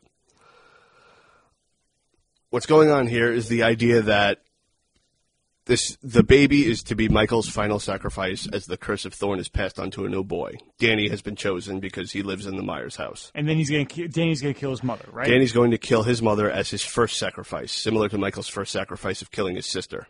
Okay. Now, here's the funny part. Danny's whole f- well, I mean, we don't know about the extended Strodes, but to the best of our knowledge, Danny's immediate family is fucking dead. Yeah. If he kills his mom, what happens? Is he relinquished? Maybe he's got to kill his, you know, his other, his uh, great uncle, Lo- uh, Laurie's adopted father and great aunt, or mom. You know, like, like it, it's so damn confusing. But it's it's the baby is to be Michael's final sacrifice. The sacrifice of innocent blood. This baby is to be I, I I don't know the rules, folks. I No, don't know the rules. And It's poorly thought out. I I would say it's poorly explained to the audience, which is bad as a storyteller. That we have, we have, we're, we're asking these lingering questions of motivations going on. It- It's too basic to really wrap your head around, and you have too many questions unanswered. right, and like Kara almost reaches Michael, saying, "It's your baby, isn't it?" And like Michael's like contemplating, like, "Wait, Kara, while tied to this altar, has a makes a last ditch effort yeah," and Michael's just like, "Wait, am I going to do this or not?" to appeal to his human side. So you know who the baby is, right? It's your it's your baby, isn't it, Michael? And even Wynn has to pull him out. Like, Michael. he, he like yanks on the chain a little bit. Now, one interesting thing you may not know this is that in the runic alphabet, the symbol of thorn, as it evolved over time past the 14th century, this is from what I read. I'm sure there's going to be some some people of that faith that may criticize me right now, but correct me then. Be polite at least if you want to and, and comment on it. As it the symbol evolved over the centuries, the top half because we just we determined it's kind of like a, a letter P, except if the loop were were a perfect like angle, like Yeah. a sharp angle, and it were in the middle. It kind of evolved, I guess, over time to looking more like a traditional P. But there was another symbol, runic symbol in Old English, like the Anglo-Saxon Old English, that resembled that almost identical. You know what that rune was called? Wynn. W Y N N. Really? How did you figure this out? It was I, I, it was actually a special feature many many years ago on HalloweenMovies.com. I, I wish they would put back up all their old features. They recently revamped their website for the new movie, and they're yet to put a lot of their old special features back on, including an interview with Daniel Farrands, which I did dig deep to find uh-huh. from like about 10 years ago, 10, 13 years ago. But that was one that they did back then. And there was a runic poem I can't remember it though. I wish I fucking wish this was still up, or if there were an internet archive version of it that really helped explain how the Curse of Thorn works and how it gave Michael Myers his strength and how it only makes you stronger. And Halloween movies had also said that like this could explain also explain you know George Wilbur's slight weight gain between the two movies, how he's become hulkier over the course of these movies. How the longer the curse is inflicted in him, the stronger he becomes, and how like his death scenes become more intense and gory and brutal compared to the first. Interesting. Yep. And so, It's just so many weird coincidences, and, and I give Daniel Farrands full fucking credit for managing to take all these ideas people pulled out of their ass and actually put them together and make them work. Right. And I blame Miramax entirely for fucking it up. and every every every one they had in hand with fucking beating this thing down. And so Tommy shows up, uh, uses Wynn as a hostage, gets Tommy strikes, pulls a knife to Wynn's neck. Yes, he gets um, Kara off the altar, snaps Danny out, grabs Steven. Tommy's uh, what was it? Wynn says to him, "You have talents. You should join us." Like a fucking typical supervillain. Supervillain. And so they Oh. get they get out of the the ceremony chamber. Michael Is chasing them. immediately comes in. He's not doing this. Host- Michael is like America. We do not negotiate with terrorists. No. he ain't negotiate. He's just charging the front line. Right, and so they make it back all the way to the entrance where they came from initially, and The alarms are blaring. and they can't get out. And stuck. so mm, Tommy has the bright idea of using the good rune, like cutting his hand and setting up good runes to stop him from attacking. At this which- point, Loomis uh, finally regains consciousness, arrives, shoots open the, the Lock. gate they're behind, gets Karen Danny out of there. Tommy's saying, "Get him out of there." He takes out his little bag of runes we saw him playing with before. puts puts makes a circle out of him, cuts his hand, Cuts his say- hand. says Samhain, and Cuts his hand, wipes it on the ground, but Michael catches up to him, grabs him by the neck, and at the last minute, he's able to say Sam Hain, which And- I'm guessing they put in there for practicality reasons. yeah, And Michael lets him go and freezes into place. right. So Tommy gets out of there. Wynn notices that Michael is frozen there, so they go outside. To escape, They, eh, they all get in the jeep with the exception of Loomis, and Loomis he says, says, "Get as far away from Haddonfield as possible. Come, "Come with us." And he, wa- I have a little business to attend to. They leave. Loomis goes back into the hospital. Michael seems to be incapacitated on the floor. But right before, when Wynn found him, we see Michael clench his fist. Right, Like, oh, he's not stopped. He's not finished. He's not defeated. right. We find Michael lying on the floor. It's revealed that Wynn is now in the costume of Michael Myers, and Loomis pulls the mask off. yeah, and Michael switch clothes with Wynn. right, and that he's Michael's gone. and he's like he's your He grabs a hold of Loomis's wrist, pulls the sleeve up, says, "It's your game now, Doctor Loomis." Loomis looks at his wrist, and a thorn symbol materializes. right. At which point, Loomis realizes that the the curse has been passed on to him that he is now Michael's guardian. The per the, the evil he swore to destroy, he is now the guardian and the keeper of. Which that means like then you just kill yourself. But that's the thing, though. What would happen, like if he if he dies? You know, would know. Michael be released? Would he just run wild? Would I have no idea. I don't know because I don't know what fucking guardianship means. And once again, a, an entity like Michael Myers doesn't need to be fucking protected. He don't need someone to pat him on the head at the end of the night and say, "Oh, good boy, good boy, you killed those people." So no, well." and Michael Myers escapes dressed as the Man in Black. Yep, he The end. escapes through the tunnel, dressed up as the man in black. It pans. we see the man in black there. It pans down. We see the burned hands and the work boots, not the fucking cowboy boots with the spurs. No. And we realize it's Michael Myers. Right. He leaves. Cut back to the Myers Strode house. Close up of the pumpkin. End credits. Yeah. In memory of Donald Pleasence. In memory of Donald, Donald Pleasence, Pleasence, passed yeah. away. Now that ending test screened. Well, the whole producer got test screened from an audience of mostly 14 and 50 year old boys, and they said the ending sucked.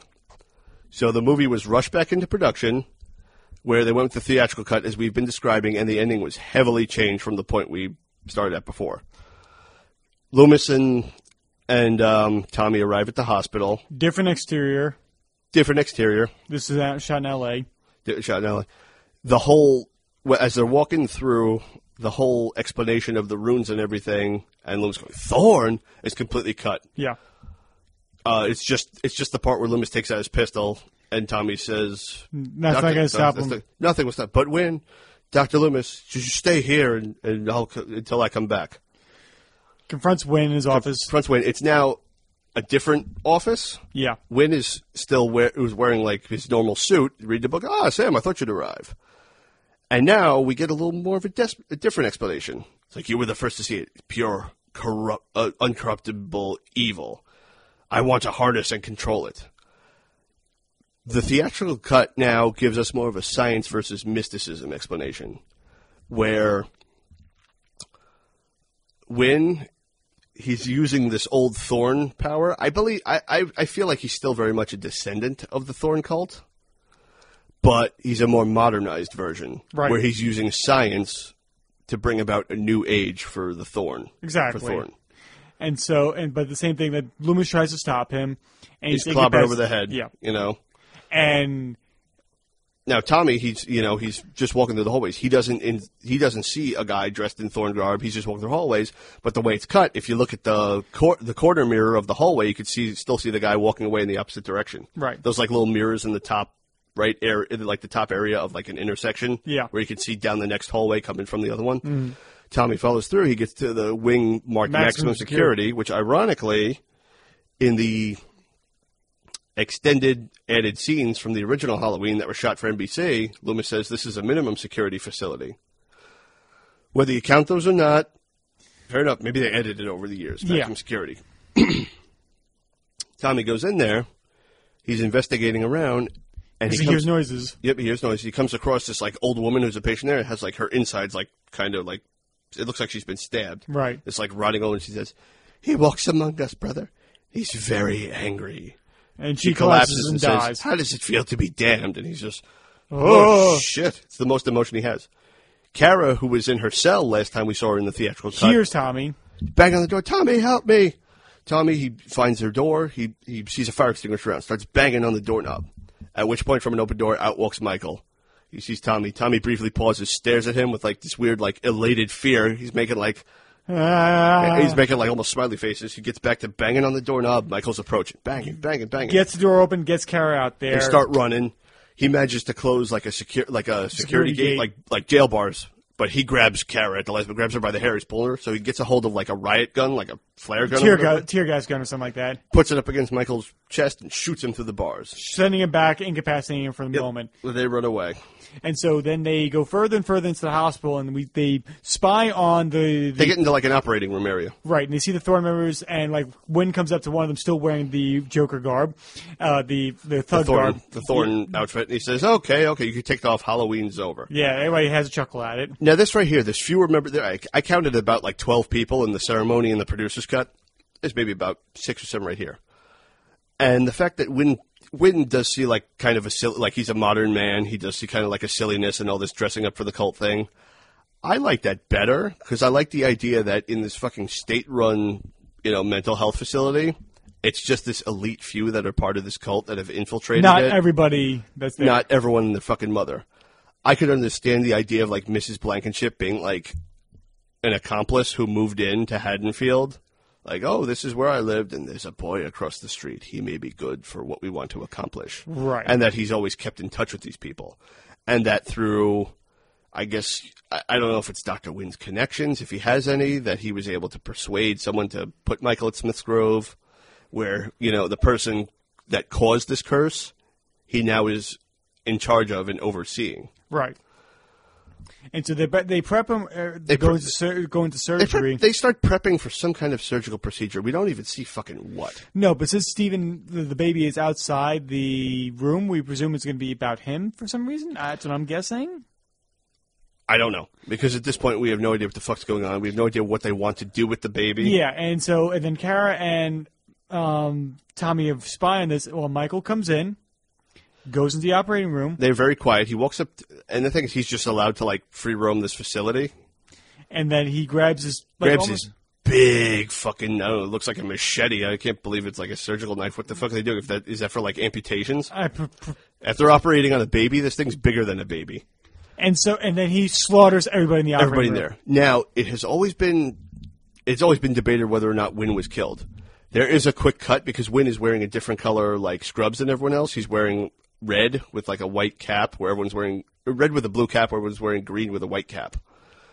We see a, a quick cut because this thing, of course, it has to have because it's a fucking Joe Chappelle reshoot. It has to have flashing bright lights and it's like epileptic. like strobe strobing Yeah. effect. It's a dark room with the light strobing as you see Michael massacre these fucking people, like violently stabbing. We see, but we see one shot of Wynn like backing up. There's an alternate scene of this that we saw in the special features where Wynn yells like Michael, like almost like stop. What caused Michael to do this? Is this a reoccurring thing? Does Smith Grove have that high of a turnover rate every around late October that no one can put fucking two and two together with? I don't know. It's just it's it's just like I feel like like I feel like it's a mandate. Like oh, we need to pick a bigger body. We need something really flashy. Yeah. Literally. Um, Danny's also like in the out in the outer area with them. So while this is going on, they Tommy and Kara feel that this is their moment to run. They grab the baby, they grab Danny, they run. As they're running out, a doctor that was in that operating room Stumbles out. Stumbles out. When Michael in hot pursuit. In hot, very hot pursuit. For these reshoots, Michael was primarily played by actor Michael Lerner, Mm-hmm. and the doctor that survived this operating room massacre, ironically, was played by his father, Fred Lerner. Yeah. So they're running through these like basement tunnels. You know, they're far ahead. The doctor, he's he's trying to get away. At this point, Michael Lerner, obviously, I don't know if he ever saw the other ones. He's running at like a power walking pace that almost is like a could almost be considered a light jog. Yeah. it's very un Michael Myers. But I think for some reason I, I enjoy that more than like the Wilbur wobble that we got earlier on when he's crossing the street going after Kara and Danny. Or for some reason, at this point, like I, I It's just shitty rhythm to it. It's just it's it's too but fast. it's coupled with the fact of the heavy metal soundtrack that's going on at this time as well is really not helping. And so they get past a certain point and they manage to close one of those like jail bar gates. yeah, this guy. They leave security this- gate like a, like metal grates and everything. They leave this do- poor doctor to his fate, where Michael grabs a hold of him, and the way he gets through is he smashes this guy's head against the fucking grate until the whole door breaks. This was heavily cut. yeah. We were able to see in deleted scenes on the uh, producer's cut Blu-ray that they did a really good. Like his head was like sliced like fucking Like a cheese grater, or, or like, like pretty much like a grater anyway. Yeah, like if, uh, like his head was like sectioned off into pieces. Yeah. as the as the fucking jail cell door came down. Right. Uh, Michael continued in hot pursuit. They get to a dead end, you know, then where they can't get to. So they run into another lab, quickly lock the door. In this lab, it's very dark, very dimly lit. There's like spooky chains floating around, but there's a lot of like weird, you know, Incubation, incubation, incubation systems. Yeah, with these Fetus- babies. These like these like embryos or fetuses. I don't know if they were just like images or whatever, or if that was actually failed experiments that of yeah. potential other babies that maybe Jamie has given birth to. I do not know. something, know, Something some- strange. Maybe they're trying to f- actually grow evil. Once again, it's the whole science versus mysticism thing. From, I, from what Wynn had said in his um, conversation with Loomis, he's trying in this version he's trying to control evil instead of protect or guard over it. Right. That I think makes more sense mm-hmm. because, and it proves that you cannot control evil. But there's nothing that indicates us that Michael knows this and takes his revenge on them. No. But so Michael rips the door handle off the door, goes in. Everybody is hiding with the exception of Tommy with the baby, supposedly. He gets close to him, offering up Stephen to him. Saying you win. Yeah. But it's he, uh, we hear Stephen cry off in the distant part of the Bastard ruined it.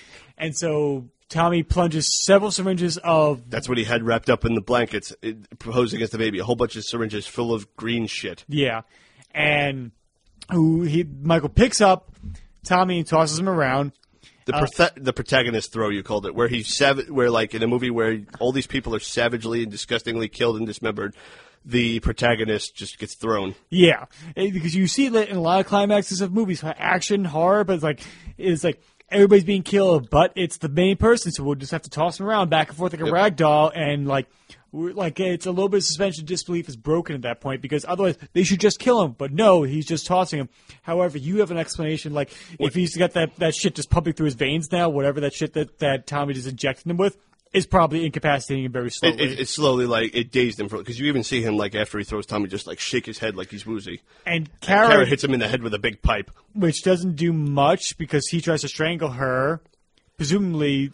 He stops it, gets a hold of her, picks her up, lays her on the table, and like starts like strang, like choking her like intensely. She tr- pulls at his mask. Nothing's working. She's starting to fade though. Her arm drops. At which point, Danny, hiding in the corner, screams, "Leave her alone!" And Michael lets go of Kara and goes after Danny, but Who has the baby? who has the baby, and he can't fit between the two pipes that he's hiding behind. It's he- like these. It's like almost like these big tanks. yeah, He can't fit through them. and the actor playing Danny, he's scared shitless because he's screaming in terror. The, this kid point. does a really good. Does a really good performance at just being like fucking terrified at everything at this. right, and I guess does Kara stab him in the back Nope, with the syringe? Tommy does. Okay, But Tommy has one more syringe of that green shit, stabs him in the back with it, and starts bashing him in the head with a fucking lead pipe. Right. With the with the pipe Kara dropped. Kara gets Danny out of there, and they splice the little producer's cut footage where Loomis shows up in the elevator, shoots out the lock, Yeah. lets him out. Where Kara looks behind, even though Tommy's at the would now be at the other end of the hall, not in front of her like in the producer's cut. yeah. He bashes Michael a couple times. It looks like it looks like a fucking lynching almost. Yeah, and then we get all this like the, the more flash photography, strobing effect with like this green and black stuff oozing from his eyes, like the like the blood from Lentil soup. Yeah, it's like Well, the pe- penguin's black blood is is bleeding from Tommy him. he stops for a moment thinking he stopped, and then he turns around and just starts bashing me more, and we get those the crazy quick flash cuts. But in them, you're seeing like other scenes quickly, as well as this Myers face being bashed in with like with like the fucking the the, the, puke from The Exorcist flowing out of his mask. At which point Tommy stops. He's satisfied. He beats Jim, throws Yanks, it, he just throws it down. and walks out. Fades uh, fade to black. Cut to Come with us. Yes, a more a condensed version of of the the escape where Tommy says, "Come with us." No, I have a little business to attend to. You know, and they drive away. Loomis stands there. Cut to the interior of that lab they were just in. The camera pans down slowly till it gets to the floor. There's Michael's mask sitting there Yeah. and an empty syringe. And in the background, very echoey, it's Loomis's scream from the producer's cut when he finds out he's inflicted with the curse. Yeah, presumably that Michael just killed Loomis. Presumably Michael killed Loomis. Presumably Loomis realized Michael got away. Presumably the fucking Wynn was alive and he still inflicted him with the curse. Cut cut to exterior Myers house, cut to pumpkin at the end credits. And we get the wonderful licensed song called uh, Brother by Brother Cane, whoever the fuck they ended up being. And their hit single, which they probably were banking on the success of this movie for a career, the song And Fools Shine On in the credits They were the fools. They didn't shine on though. and fools shine on. Yeah, Miramax. It's symbolic. And us, the audience, are sitting there with our bodies slowly fucking contorting into the shape of a question mark. What the fuck? What the fuck happened? What happened? Daniel Farrands has gone on record to denounce both movies because they both strayed so far away from his original script. But he even says, like, if if you can see the producer's cut, you should see it. It's a better version, even though all the cult shit is like just hokey. Yeah, definitely. Jamie still dies early. Now, for a very long time, the producer's cut existed entirely as a bootleg. Yeah, and a VHS copy that was that I- not that great. I got to see it. I got to download it on like I think it was like either Kazaa or LimeWire back in like early 2000s. And the thing was, it never fucking impressed me. For whatever reason, I thought it was dumb as fuck. I thought that the fucking theatrical version was better because, uh, excuse me, it was less hokey. I liked the science over mysticism part. I liked, you know, there was a lot about the ending I liked better.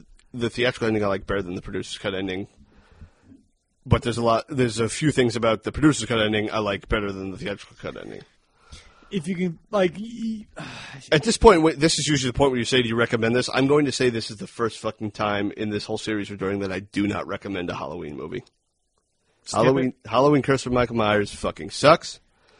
Uh, watch it only if you give a shit to find out what happened after Halloween Five. Uh, if you could pick one version, what would it be? Producer's cut or theatrical? producers. Why? because I think it's better paced. I think it's a better made movie. I, it's without the annoying strobing effects that happened. Like, sure, like the theatrical has more of a, a big climactic ending with like the slaughter of all the people in the uh, the operating room, and then like the big chase, because it feels like that in the producer's cut it just abruptly ends. Even though producer's cut is a longer movie, it still has a quicker ending. Yeah. And like even it's just like even if you try and cut them together, you couldn't like say it's not like the despecialized edition of the Star Wars movies or something like that. It's not like a perfect cut exists or anything. They're both shit sandwiches. I mean, if I had to choose one, I could I could watch the producer's cut because I think it's like I said, it has more of atmosphere thrown in and it has a better score. Even if with our minor criticisms of Alan Howarth's work for this one, but Alan Howarth, I, I, I want to say he did a great job. There are some of the musical tracks he could have tweaked a little bit better, but for the most part, he, I feel like he very successfully brought back a lot of the favorite parts of the score from the original. Yeah. I mean, it is like I only watched this movie kind of like how I watched The Room. It's like it's so bad, it's good. Like I know it's a terrible movie, but I get a lot of enjoyment just watching how terrible of Paul Rudd's character in this and how he's presented. Because I know Paul Rudd's a good actor. I just feel like the decisions he made just makes it very funny, and like he just like like especially when in the hospital, like get me a doctor. It's just so laughable, but and frustrating, but like it is. I only watch it as a guilty pleasure. I don't go back to it often. Like it's only when it's like, hey, do you want to? Like it's, do you want to do that? Sure. Like it's not something I go back to often. If you don't want to watch it, you don't have to. Just skip to H two O. Well, for me, I, I guess I'd recommend the producer's cut, but the problem is once you get to the fucking point where you have the Thorn cult in their fucking Thorn costumes, I just, it, I'm lost. I'm done. I'm fucking done. What I'd love to do is take, watch the producer's cut up until the point when Tommy, up until the point when Loomis goes to Wynn's office. Then pop in the theatrical cut from that same spot and watch it until they get to the point where the guy's fucking head gets smashed in through the bar's doors, and then cut back to the ending chase after they from the producer's cut when they escape the ceremony and are running away with the runes. Watch that like that. If you see a whole ton of inconsistencies, oh, Kara was just strapped to an altar one minute, but now she's in a room. Oh, Tommy was wearing his clothes, but now he's wearing one of them goofy fucking costumes. What? Just say whatever. Yeah. Just say whatever. You'll be more satisfied than if you watch I mean, that, either of those that was the kind the of that, that was the kind of attitude Miramax had to this continuity. So might as well. Might as well have the same fucking thing. Well, anywho, when it comes to watching Halloween at home, eh, well, I think I I only watch this movie when I'm like marathoning the series. Yeah, and you only watch the Blu-ray from the Shout Factory. If you get it, watch the watch it that Yeah, way. if if you feel like watching Halloween six on the home version, I suggest you consult a psychiatrist. uh, get on some heavy medication. You can buy it on DVD, but the only transfer on DVD that has existed, to the best of my knowledge, has been just a very very crappy letterboxed sixteen by nine version. It's four by three, but letterboxed, so you can have black bars on all four sides. It looks like shit. It's taken from a shit transfer.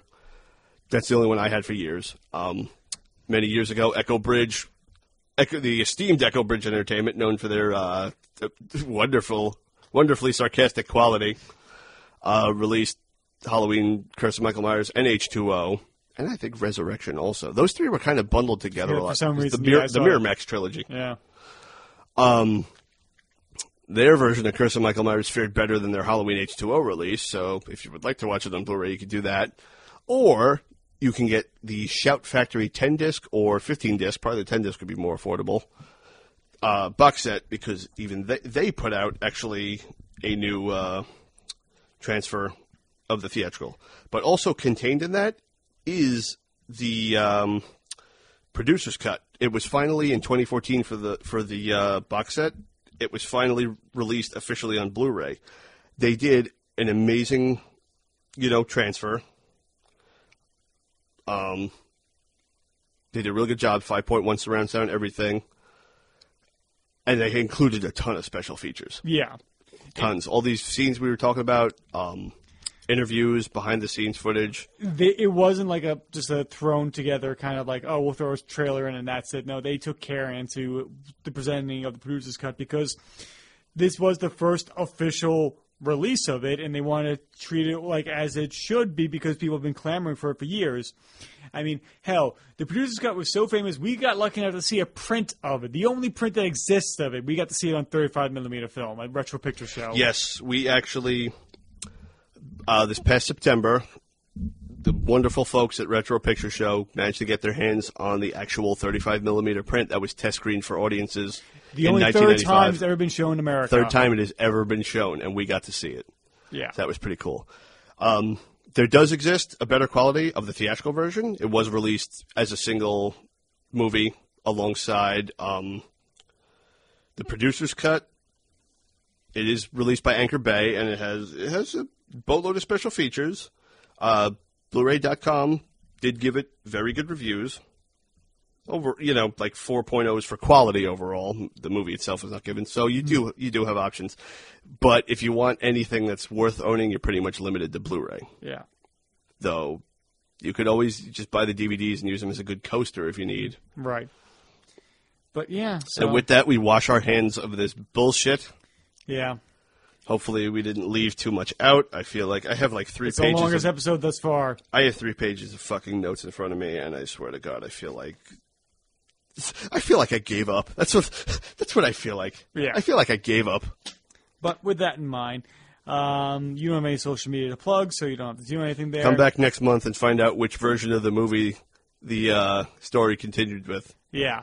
And Or so- not. And if you want to follow me on social media, you can follow me on Twitter at Timothy Rooney2, Instagram at TRooney1012. My other podcast, Please Rewind, the RF4RM Retro Show, part of the Real Fans for Real Movies Podcast Network. You can find that that show and all the other shows network at rf4rm.com. My YouTube page, Through the Lens Productions. And if you like the show, subscribe. Leave a written review and five stars on iTunes. Helps get the word out there. Mike, thanks. Thank you so much for Thank you for putting me through that. yeah. it's okay. It's- In the in the journey of great things, there are some stumbles along the way. Exactly. So In, in in two more months, we'll come back and we'll have a little more fun with that fucking atrocity. exactly. With that atrocity. Hope everybody's enjoyed our review of Halloween Six: The Curse of Michael Myers, and we'll talk to you soon.